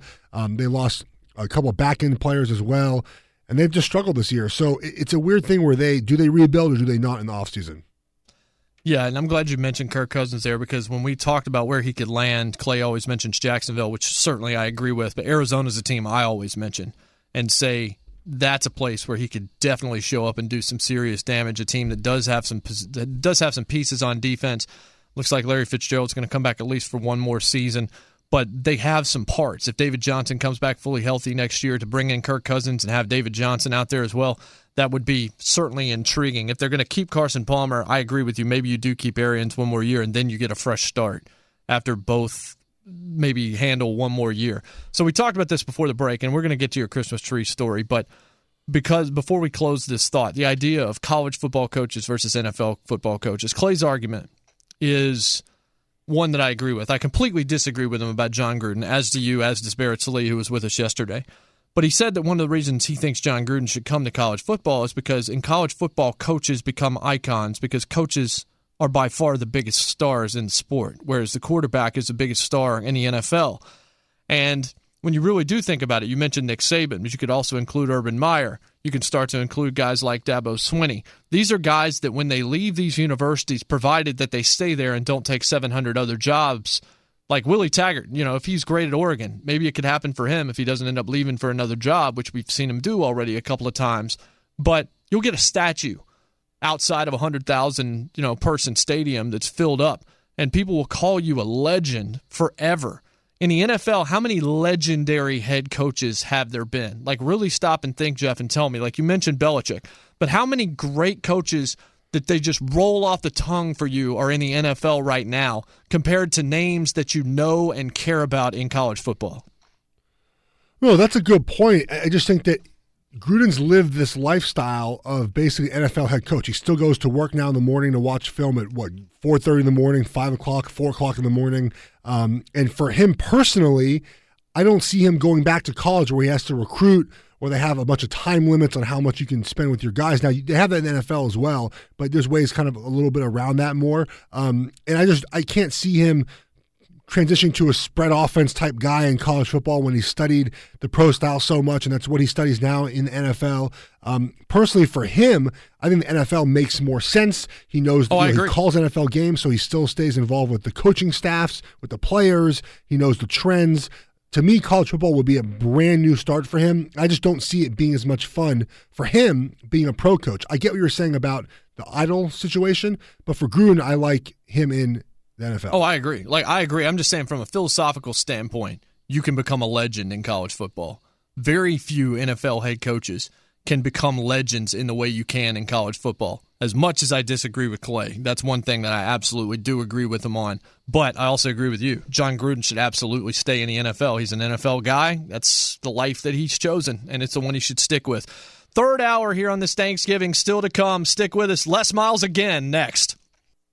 Final hour of the Outkick the Coverage radio program on this Thanksgiving Thursday. We are so thankful that you have chosen to spend part of this holiday with us. We're going to make it worth your time for the next hour. My name is Jason Martin. I'm along with Geoff Schwartz, eight year veteran of the NFL. Has a real interesting article coming up later on today at SB Nation. We're going to discuss that here momentarily as I don't think we've done Geoff justice as much as he enjoys food. We just haven't talked enough food on this show. And it's Thanksgiving, and we need to get that right here in the final hour here at the Geico Outkick Studios. Clay Travis will be back with us on Monday. All right.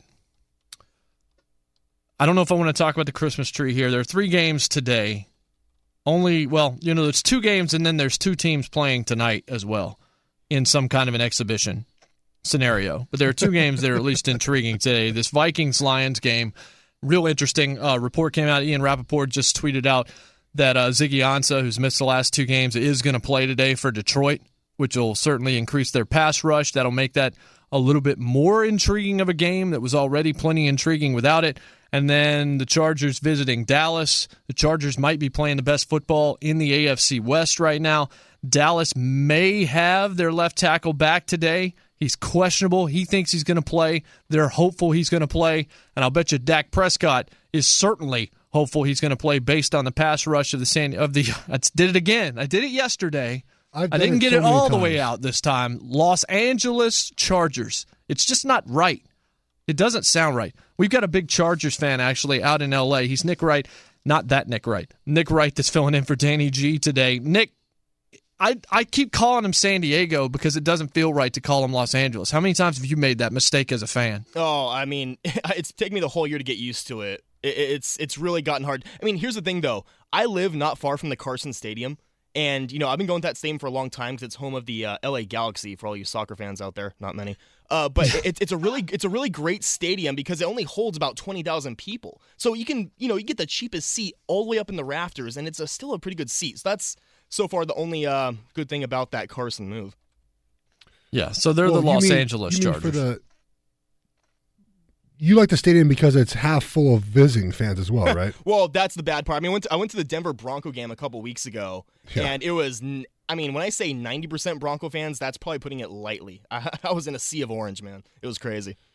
Are you a Chargers fan? Like, are you from San Diego? No. Or you became a fan when they moved up here? You know, um, when I was a kid, I was I was growing up a uh, a Rams fan, and when they moved back in what was that like '94, I think. I mean, my my uh, family was just so Yeah. distraught that they were so bitter.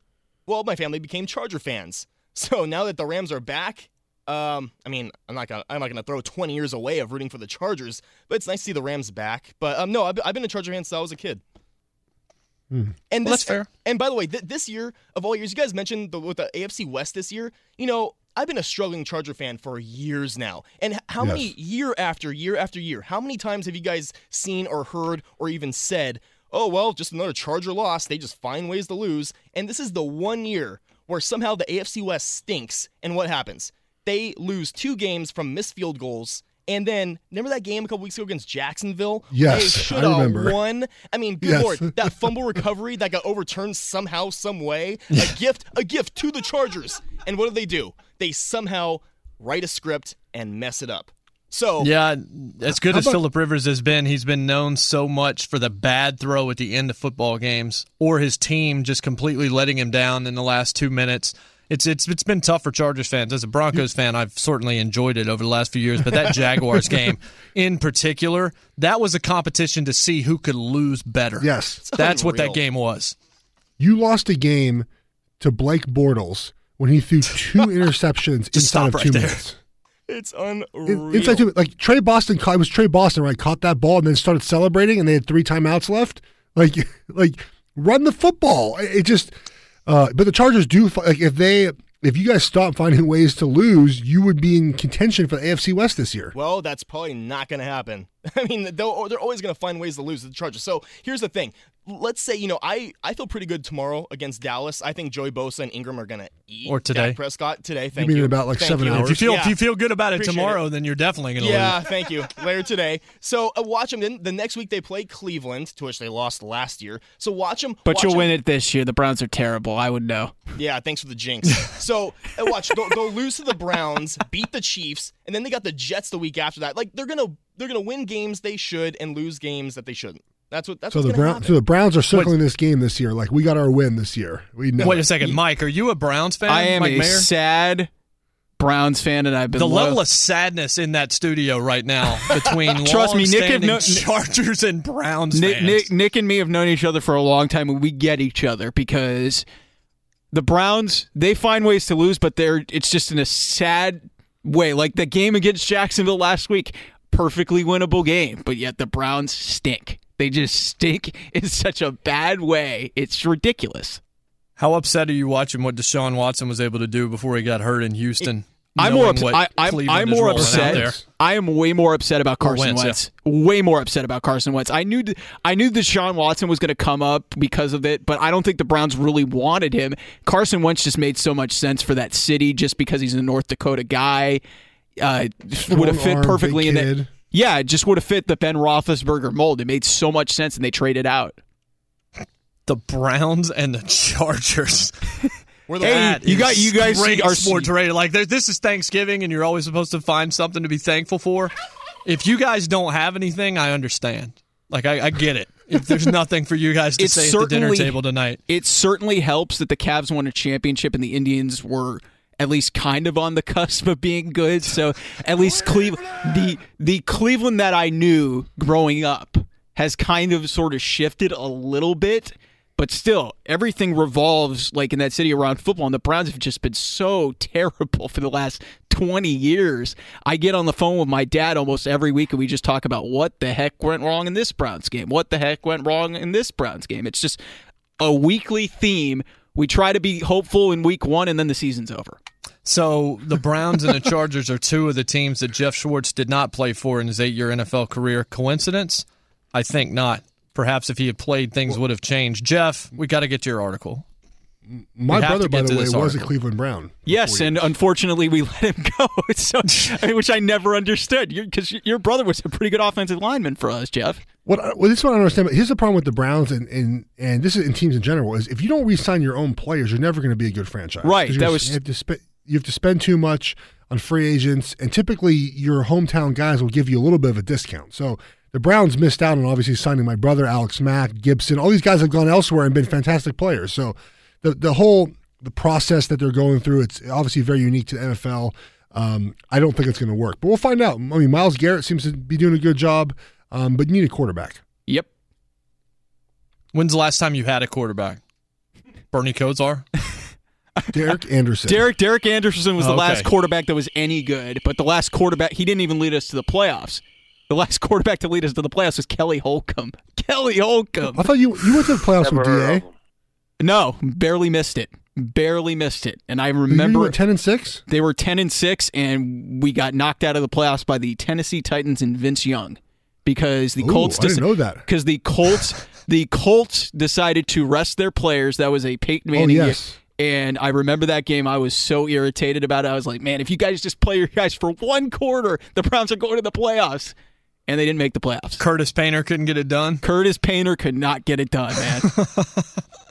All right, so Wow, we're going to talk about your bad. Geoff. We're going to talk about your SB Nation article. I think we need more time to discuss it than we have before we need to go to break here, because we're going to lay this out, and then we're probably going to disagree with you, or maybe you're going to ask us various foods and ask us what they would correspond to on the football team.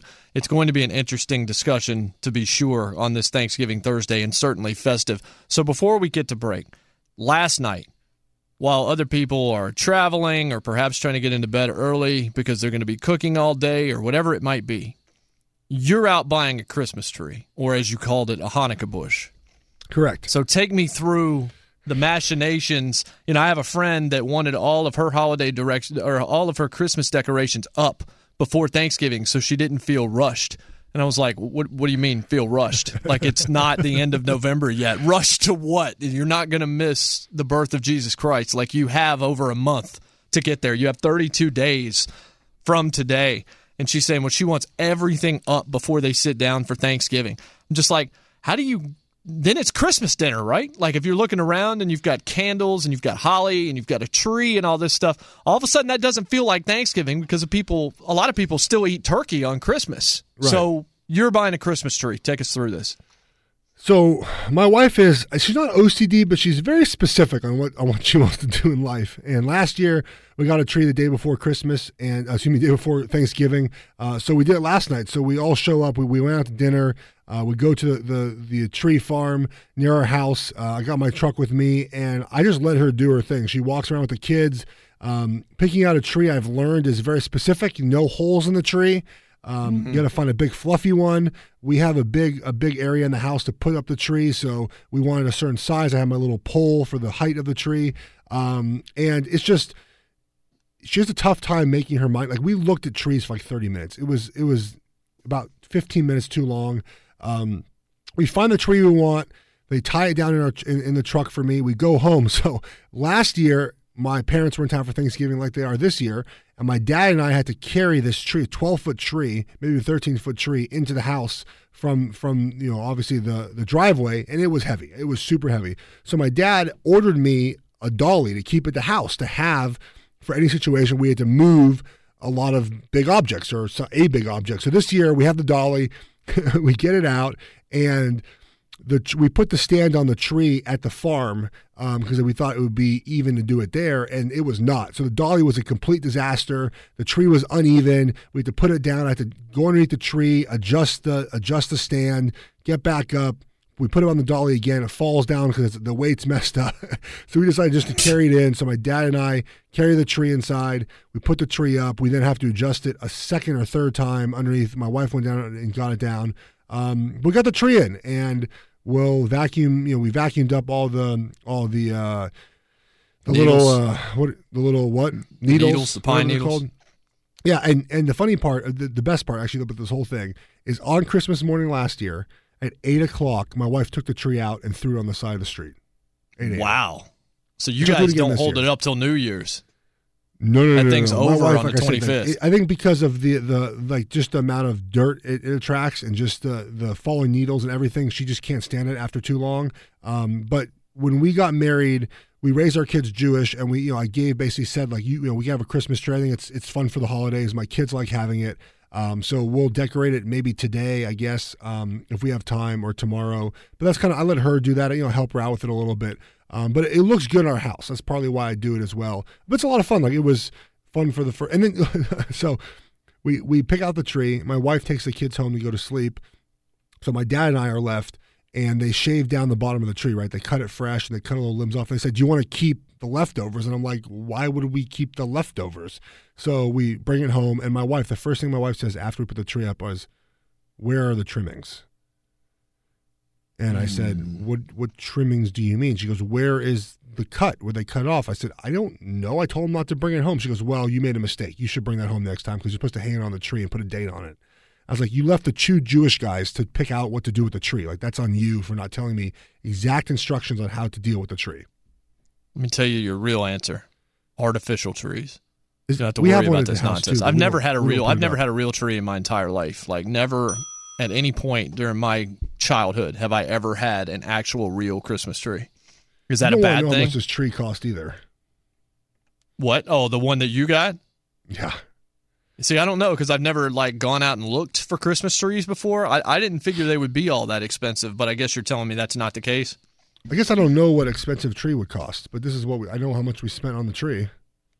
It was a big tree, like I said. It dwarfed your son, and I'm like, pretty I'm sure probably, it now like, owns I'm probably your working house. For, I'm I'm working like for free today. I think. Okay, yeah, that's an expensive tree because you don't come cheap. All right, on the other side, we will get into your SB Nation article about Thanksgiving food correlating to building a football team. If that's not a tease, I don't know what is. We're also going to play the classic Les Miles Thanksgiving audio for you again, and because it was so Mike popular Leach. yesterday, in the final segment of this program, Mike Leach's wedding advice, because there's never not a good time to play that audio. We'll hit that for you as well. Stick with us. It's Geoff and J Mart. Outkick the coverage. It's Fox Sports Radio. Welcome back inside. It's warm in here inside the Geico Outkick Studios. It's cold outside here in Nashville. It's under 30 degrees. It's cold down in Charlotte where Geoff Schwartz is. I'm Jason Martin. Clay Travis is back with us on Monday, of course. He's down in Naples, Florida with his family enjoying the Thanksgiving holidays. Also, we got Mike Mayer, Nick Wright, Ralph Irvin holding it down, spinning the dials radio style for us out in Los Angeles. Three football games today. One of those, the big one, the Vikings traveling to Detroit to play the Lions. Really excited about this football game. And here is some news that just dropped. There is a decent chance, according to Ian Rapoport, that even though he played on Monday night and was just claimed yesterday, Dwight Freeney has raced from Seattle to Detroit and is in position to potentially play today in this football game. Geoff, your thoughts? Yeah, it makes sense. He can rush the passer without knowing much of the playbook. Hey, it's third and eight. Go rush the passer. Um, and it makes a lot of sense for a team that needs to get on Case Keenum. Obviously, you have uh, Ziggy Ansah back this week, but to play five to ten snaps, the issue is what if someone gets hurt and he's got to play more? Um, then you kind of get into a problem where you might not know the defense. But if you obviously go into a game with a full healthy set of defensive linemen, adding him for five to ten to twelve reps will be beneficial for your team. All right, so you have an article coming out today at SB Nation. We probably should have done an entire hour on this, quite frankly, because once it starts, it's probably going to become a fascinating topic. But the topic, well, you can kind of lay it out, but basically it has to do with Thanksgiving and football, right? Yeah, so it's basically the X's and O's of Thanksgiving. So I, I took the food groups or the actual food items typically seen for Thanksgiving turkey, ham, stuffing, starches, vegetables, dessert, dinner rolls and paired them with a position in, in football. So um, obviously, I think we start with the turkey, right? The turkey's the quarterback. It's the centerpiece of your Thanksgiving. It's the the the leader of your franchise, of your Thanksgiving plate, of your Thanksgiving table. So turkey to me is the number one, and it's the quarterback of your Thanksgiving. Okay, well now anybody could could have come up with that, Geoff. I'm praying that that wasn't what your editor was looking for. That the turkey no, no, is the quarterback no, of your NFL team. We stuff. get that. So, so what do you? If you were to choose for the offensive line, what would you think that would be? The offensive line. Yeah. Stuffing. Of course, hundred percent. There you go. See, we think what great minds think alike. So obviously, warm, filling, hearty, tough, all stuffing. Okay, that makes sense, right? What about? Let's go to the next one. I don't even have the article in front of me because it's not even up yet. I got. Let me look it up. Um, yeah, I mean that's what I'm saying. I haven't been able to crib this thing next or up- preview it or know up- what's okay. going on. Wide receivers are what? Hmm. They're divas. Sometimes they're not team first. I don't know, but they're flashy as well. So it's got to be something that tastes good, maybe doesn't have as much substance. This might be way off, but I'll say macaroni. No, they are the dessert. Ah, Once okay. you fi- once you find a good one, you're set. okay. I mean, pull so what is a good need to- dessert for you? Because I'm sure you're pull- including that in the article, right?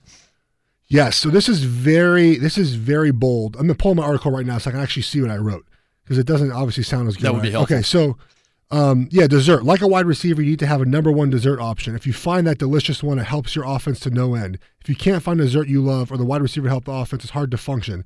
Side note, now this is where I'm going to get in trouble. I tweeted this yesterday. Fruit should not be included in the dessert.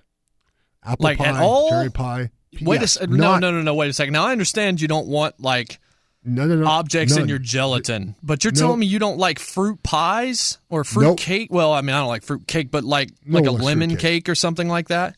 Um, so that's actually like a key lime pie. There's actually no pieces of fruit in it. Like, Okay, I don't so want. no like, pieces want of fruit. like no apple pie, no cherry pie, blueberry. How do you I don't not like apple pie? I don't like apple pie. I want chocolate. On it's a dessert. I, I can eat fruit another time. So I'm very. I'm. I know I'm weird about that. Like my wife's making a chocolate pie tonight. I don't want a peach pie. I don't want apple pie. I like Oh, the. no cr- cob- so the you hate cobbler then, right? Yes, I'll eat the crust of an apple pie, but I will not That's eat insane. the apple filling. I don't like even. I personally, I don't like the texture of it as well. Like the just doesn't. I don't like it. Um, so I'm very odd in that. So I put that in the thing. I don't want to eat any. Fr- I don't want any fruit in my pie, or my dessert. Period.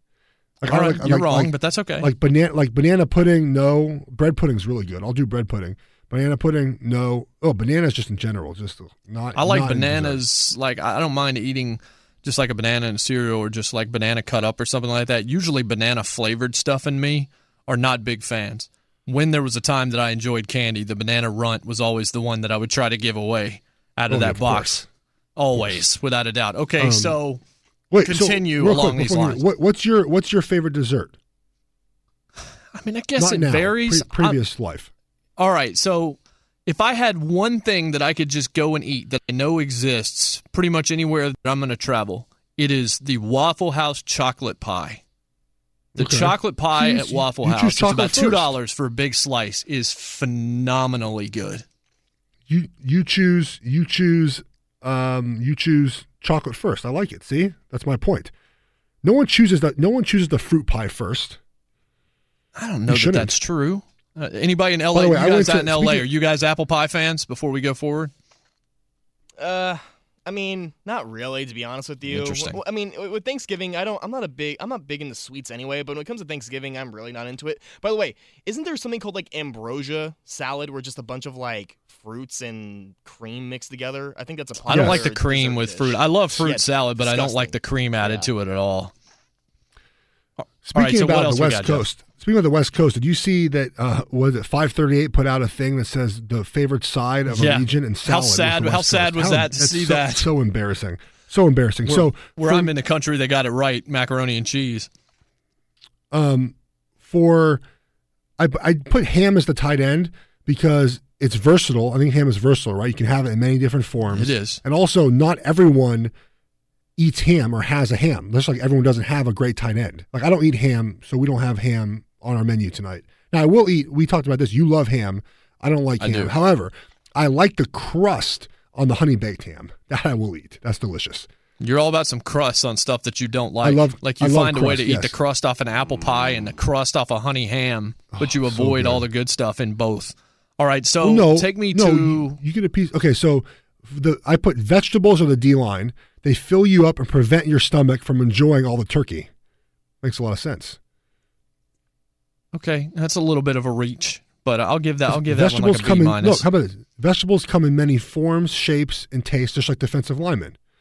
And to me, green bean casserole is the stud defensive lineman. Like that's what the best. I think that to me that's the best vegetable for Thanksgiving. Interesting. I would go with cream corn. At least back in the day when Ooh, I would allow corn, myself to eat that. I know a lot of people like corn. collard greens. Like my wife loves Not collard greens. I have buddies that make collard. I'm not a fan because I don't like the vinegar really in the collard Yes. greens. So, um, but my wife makes it and she loves them. I have buddies who make collard greens. I put that as, as an option as well. Um, so to me, the starches are the linebackers. So mac and cheese, potatoes, sweet potatoes, um, sweet potato pie. Does that count as a dessert or does that count as a as a starch?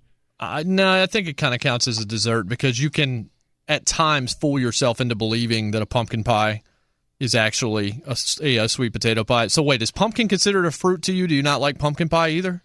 I don't do any pumpkin anything. Oh, that is just. You know what? Let's take a break. Let's let's go to Ralph Irvin in the update studio and find out what's happening in the world of sports. I need to process the fact that you don't like pumpkin anything. Ralph, please tell me you like pumpkin flavored things. No. Oh my god. Then again, Cancel my, the update. Then again, my favorite dessert would probably be you know biscuits and gravy. okay, Ralph, what's going on in the world of sports, my buddy? Well, uh, we don't have to worry about that long winning streak continuing for the Boston Celtics. That's because Miami snapped it with a 104 98 win. Goran Dragic with 27 points. Dion Waiters had 26 in the win. The Clippers' losing streak is over as well. They won in Atlanta 116 103. The Hawks. A pathetic 3 and 15 on the season. Cleveland won their sixth straight game, 119 109 over Brooklyn. LeBron James scored 23 of his 33 points in the fourth quarter. And Oklahoma City got a huge night from Russell Westbrook as they beat Golden State 108 to 91. Russ finished with 34 points, 10 rebounds, 9 assists in the victory. You know, with True Car, you can find out what other people in your area paid for the same car you're looking for. New or used, visit True Car to enjoy a more confident car buying experience on the college hardwood top 25 scoreboard. North Carolina State with the big upset, taking out number two Arizona 90 to 84 in the Bahamas. Number 13 Notre Dame won the Maui Invitational 67-66 over number six Wichita, and Tennessee got an upset win in the Bahamas, taking out number 18 Purdue 78 75. Thank you, Ralph. And yes, if you can believe it, college basketball is being played in the United States of America. Coming to you live from the Geico Outkick Studios, where it's easy to save 15% or more on car insurance with Geico. Go to geico.com or call 800 947 Auto.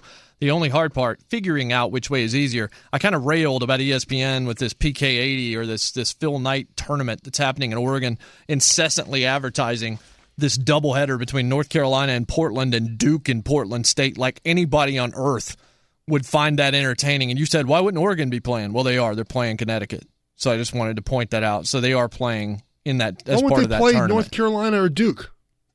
Would you? Why not? Oregon was good last year.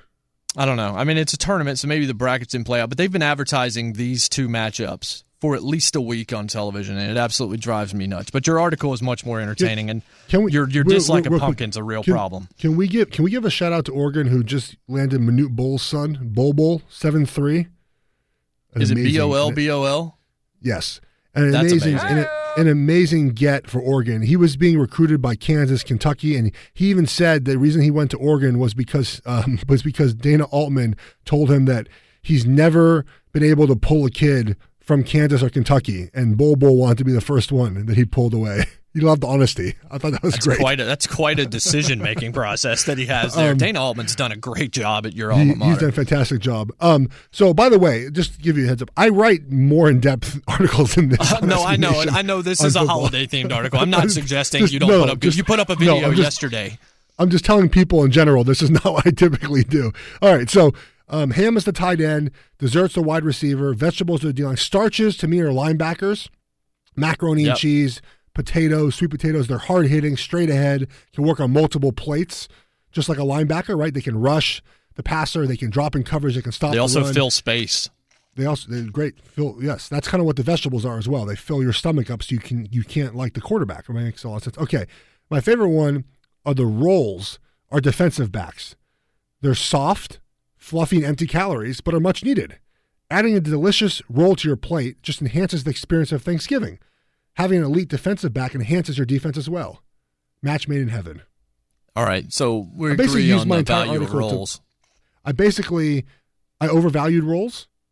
No, I'm saying I'm glad that you gave proper value to roles. Todd Fuhrman, who's on this show pretty regularly, had asked a question a while back uh, on Twitter about what's the most overrated item on the Thanksgiving dinner table, and I saw people tweeting him rolls and saying it's a waste to fill yourself with stuff that you can eat all year. I don't think you understand how good Uh, bread is. I don't Like, eat. I love don't me a roll, rolls. man. I don't eat rolls ever unless I for things like we just make the crescent rolls, put a little sesame on them, and bake them for a little bit. They're soft and fluffy. Um, we don't do yeah. I don't I don't make a lot of rolls otherwise. Um, I think the most overrated thing to me, obviously, is is a pie with fruit in it. Yeah, that that has been made abundantly clear as you went blasphemous on pumpkin and all things pumpkin spice. So, you said you had cranberry sauce somewhere. Oh yes, I oh I didn't even put cranberry sauce on here. Or where is it at? Ooh man, I need to. You know what? You second. said on air that you put cranberry sauce on something. No, now you're going into your own article a- and realizing you left it off. Good thing it's not it- important at Thanksgiving.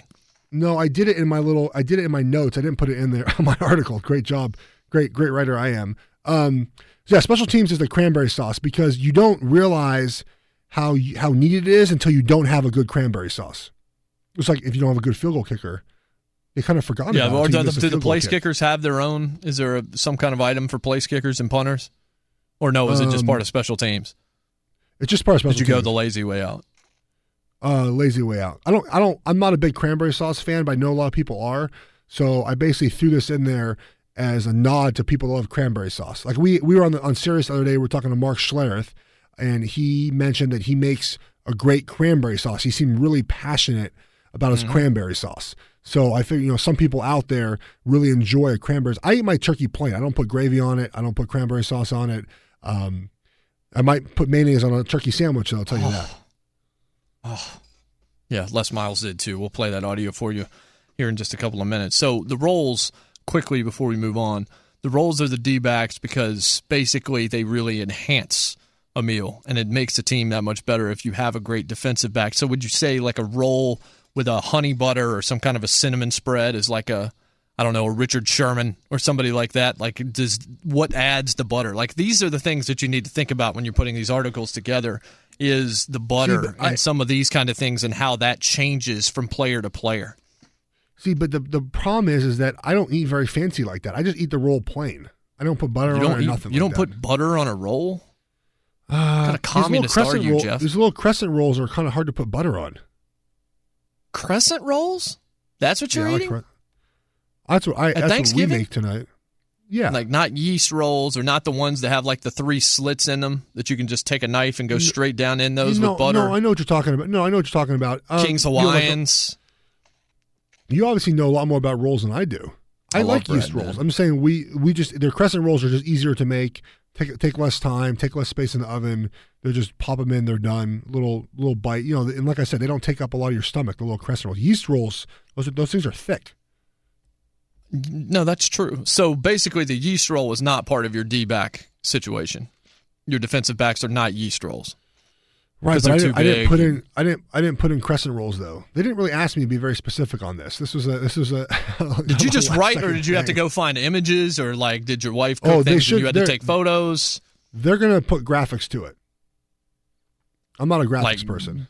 Like gifs or gifs? I have or- no idea. I'm not getting We'll into that out. argument. They're very they're very creative. Much more creative than you, based on your descriptions there. Sorry, just kidding. Well, I'm looking Jason, forward to reading that like- article. When does it like come out? Lunchtime? You don't. You don't have to. You don't have to read it. If you would like to, I don't need to read write it the now. article You just yourself, read it to me. you, If you would, if you would like to write the article yourself, you I'll, you have a platform as well to add to the article. Maybe you can enhance the article by posting it and then telling me what I was wrong about, and then therefore people will come and click on the article link. Last thing anybody is going to not kill me on is me talking about food in an article based on what I've eaten and what I haven't eaten. That's been exposed on this show. Well, Somebody that's and- never had a steak does not need to be commenting And you don't eat chicken. written Do you- word. do you eat chicken now? Yeah, I love chicken. That's what I eat. That's that's that's the main staple probably in my diet. Yeah, well, we we've discussed that your your younger chicken eating habits were not true eating true chicken eating habits. No, right. It was more in nugget and strip form. I'm People got well really aware of these upset. People got really upset when I said that a Chick Fil A nugget is not real chicken. Like it's it's the best of fast food, but it doesn't qualify as a great piece of chicken. And people got really offended by that. I don't think that's that. I don't think that, that, that, that that's an offensive of a thought. I'm not knocking Chick Fil A is delicious. I eat it all the time. My kids eat it all the time. But it's not like a great piece of fried chicken is better. I mean, excuse me, a great piece of fried chicken is much better than a Chick Fil A biscuit. I'm just gonna get quiet. Like I, I can't. I, Have you like, had a I great have understand. actually- I understand the basis of what you're saying. Have you had a great so piece of fried chicken Geoff. before? Like, have, have you had a great piece of like? Have you sat down at like a soul food restaurant and had a great piece of fried chicken? Not really. I mean, I, Yeah, I like, don't that's think I've ever have a- gone to a soul food restaurant and ordered chicken. No. Like, like, like we have a place in Charlotte that's cash only. Price's Chicken Coop. It's a little tiny place. There's nowhere to even sit. Cash only. Brown bags. Throw your chicken in a brown bag. Your your two your one option of drink is sweet tea, and Well, that's a good and- option. and it's the food is delicious. Like that to me is much better than going to Chick Fil A and grabbing a biscuit as you're running to work in the morning. Yeah, okay. I mean, I understand that. I guess, but I just love People, the were, taste of but I even put up a poll. I even put up a poll on Twitter. I said any piece of chicken or Chick Fil A chicken, and and Chick Fil A chicken won seventy five percent. Yeah, you don't mess with Chick Fil A, man. Oh, Justin man. Cooper is still feeling the brunt of voicemails. Voicemails come in every week on our Well, eight five five five me a hundred voicemail. Clay line. Send me a voice. They have other things to say about you, Geoff.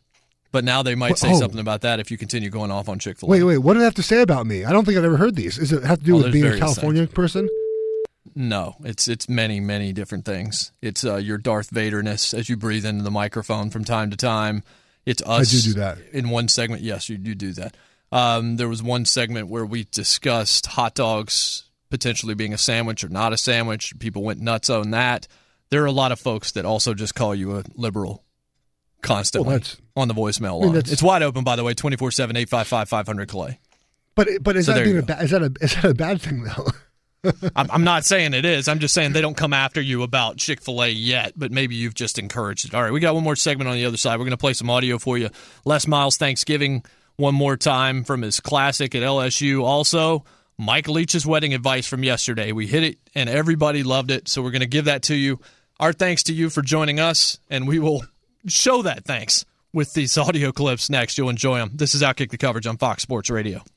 Final segment of the program today on a Thanksgiving Thursday. We're coming to you live from the Geico Outkick Studios.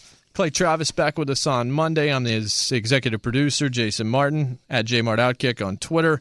Joined by Geoff Schwartz down in Charlotte. He played eight years on the offensive line in the NFL. Now he talks and writes about food and its relationship to football for a living at SB Nation. Not really. He doesn't write that much about food, but I'm sure he had a decent time writing this article. It'll be up later today at SB Nation. You can follow him on the tweets at Geoff Schwartz, G E O F F.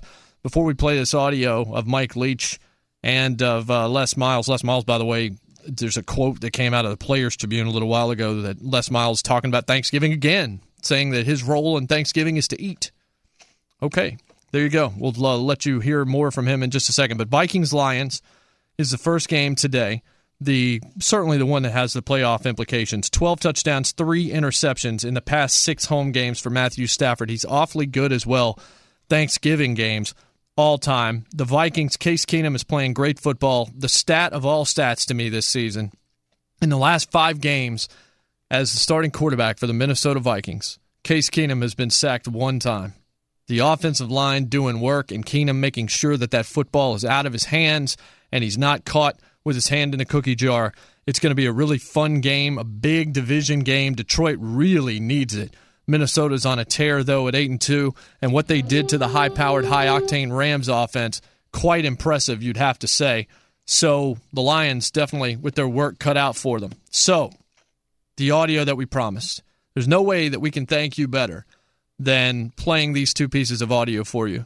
First, Mike Leach, a reporter, asked him, said, You know, I'm getting married in nine days. Do you have any wedding advice? Now, there are some coaches where you're not going to get much from them. You might get a line about jeans every once in a while from Nick Saban, but you're not going to get the kind of candid response that you got from the pirate himself.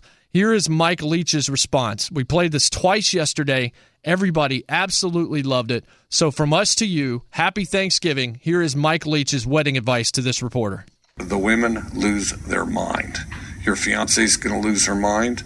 Your mother in law is going to lose her mind. Your mom is going to lose her mind. Several of your sisters and uh, female relatives are going to lose their mind, and um, and they're to they're to barrage you with constant questions. What should we wear? And then, uh, which of course my answer was I don't care. And then, uh, what color should the invitations be? I don't care. Uh, what should we have for dessert? I don't care. Should we seat this this way or th- that that way? I don't care. But see, I don't care is not satisfactory at all. That's just part of it. He goes on and on. He starts talking about shortcakes and all sorts of things like that. And Geoff, before we play Les Miles, you kind of took that same philosophy to the Christmas tree situation last night where you kind of let someone else make all the decisions. You said it took much too long, but it's not like you were going to stand there and decry whatever tree your lovely wife found. So you're not married yet, so you'll you'll learn this soon. You don't make any decisions. you just stand there while your wife makes the decisions, and you just tell her okay, and you tell you just give her God, yeah, oh yeah, babe, that that tree looks great. Let, let's. Are you, are you sure you want that tree? Uh, I don't know. Okay, well let's look at other trees. It's same with the wedding. Hey, babe, do you want these flowers? Yeah, yeah, I like. Uh, yeah, they're they're nice. What do you think about them? Oh, they're beautiful. You know, like, you just you just go along with it. When you're married right. one day, you'll understand what all the married guys are talking. Clay talks about it all the time. Your your wife, my wife, is in control of our household. Oh, I understand. I believe me, I understand. In control of the dinner table. No one in college football more than Les Miles. This is a classic. From his time at LSU, asked during a Thanksgiving week press conference how he likes to get down on Turkey Day. Just sit back and enjoy this. I am the easiest man to please when it comes to food. Um, I, I, have to be honest. I think it's a, uh, I think it's definitely the turkey with a warm gravy.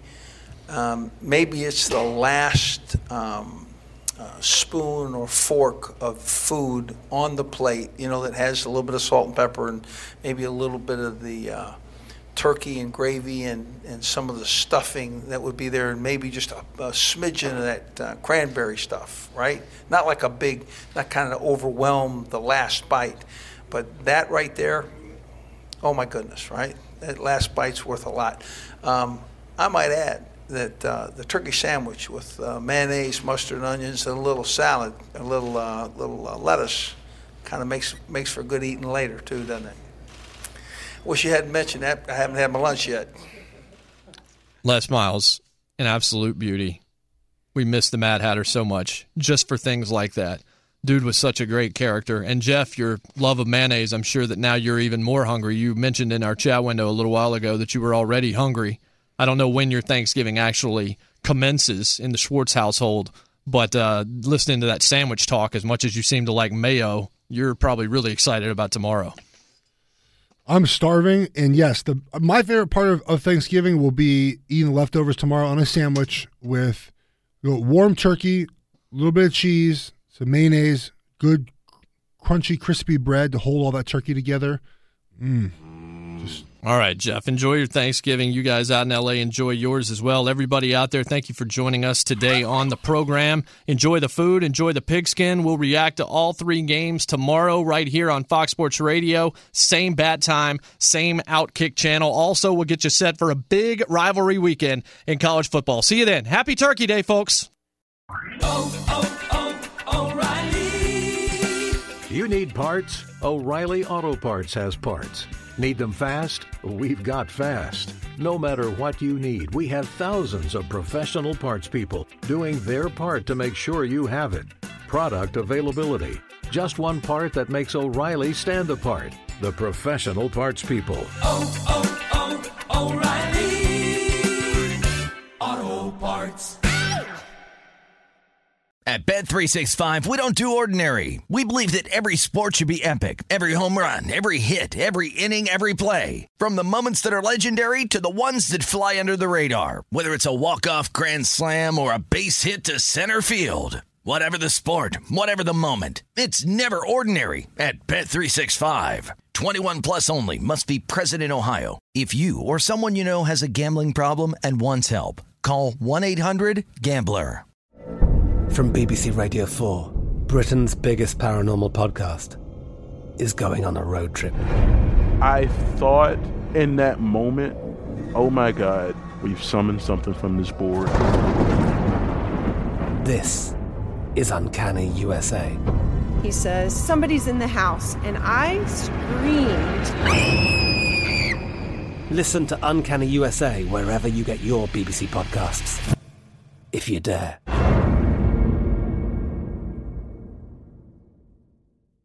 Top Thrill 2 is like no other course. Two 420 foot vertical speedways, three launches. All right, let's talk strategy. Copy that, driver. Go for maximum acceleration off the start. Roger that. You've got a short straightaway to push from 0 to 74 on the first vertical speedway. And what about the rollback? Rollback will set you up for an explosive reverse climb 420 feet in the sky so you reach zero G's in total weightlessness. 420 feet of straight up speed. Let's get it. Top Thrill 2, the world's tallest and fastest triple launch strata coaster. Get your tickets at cedarpoint.com.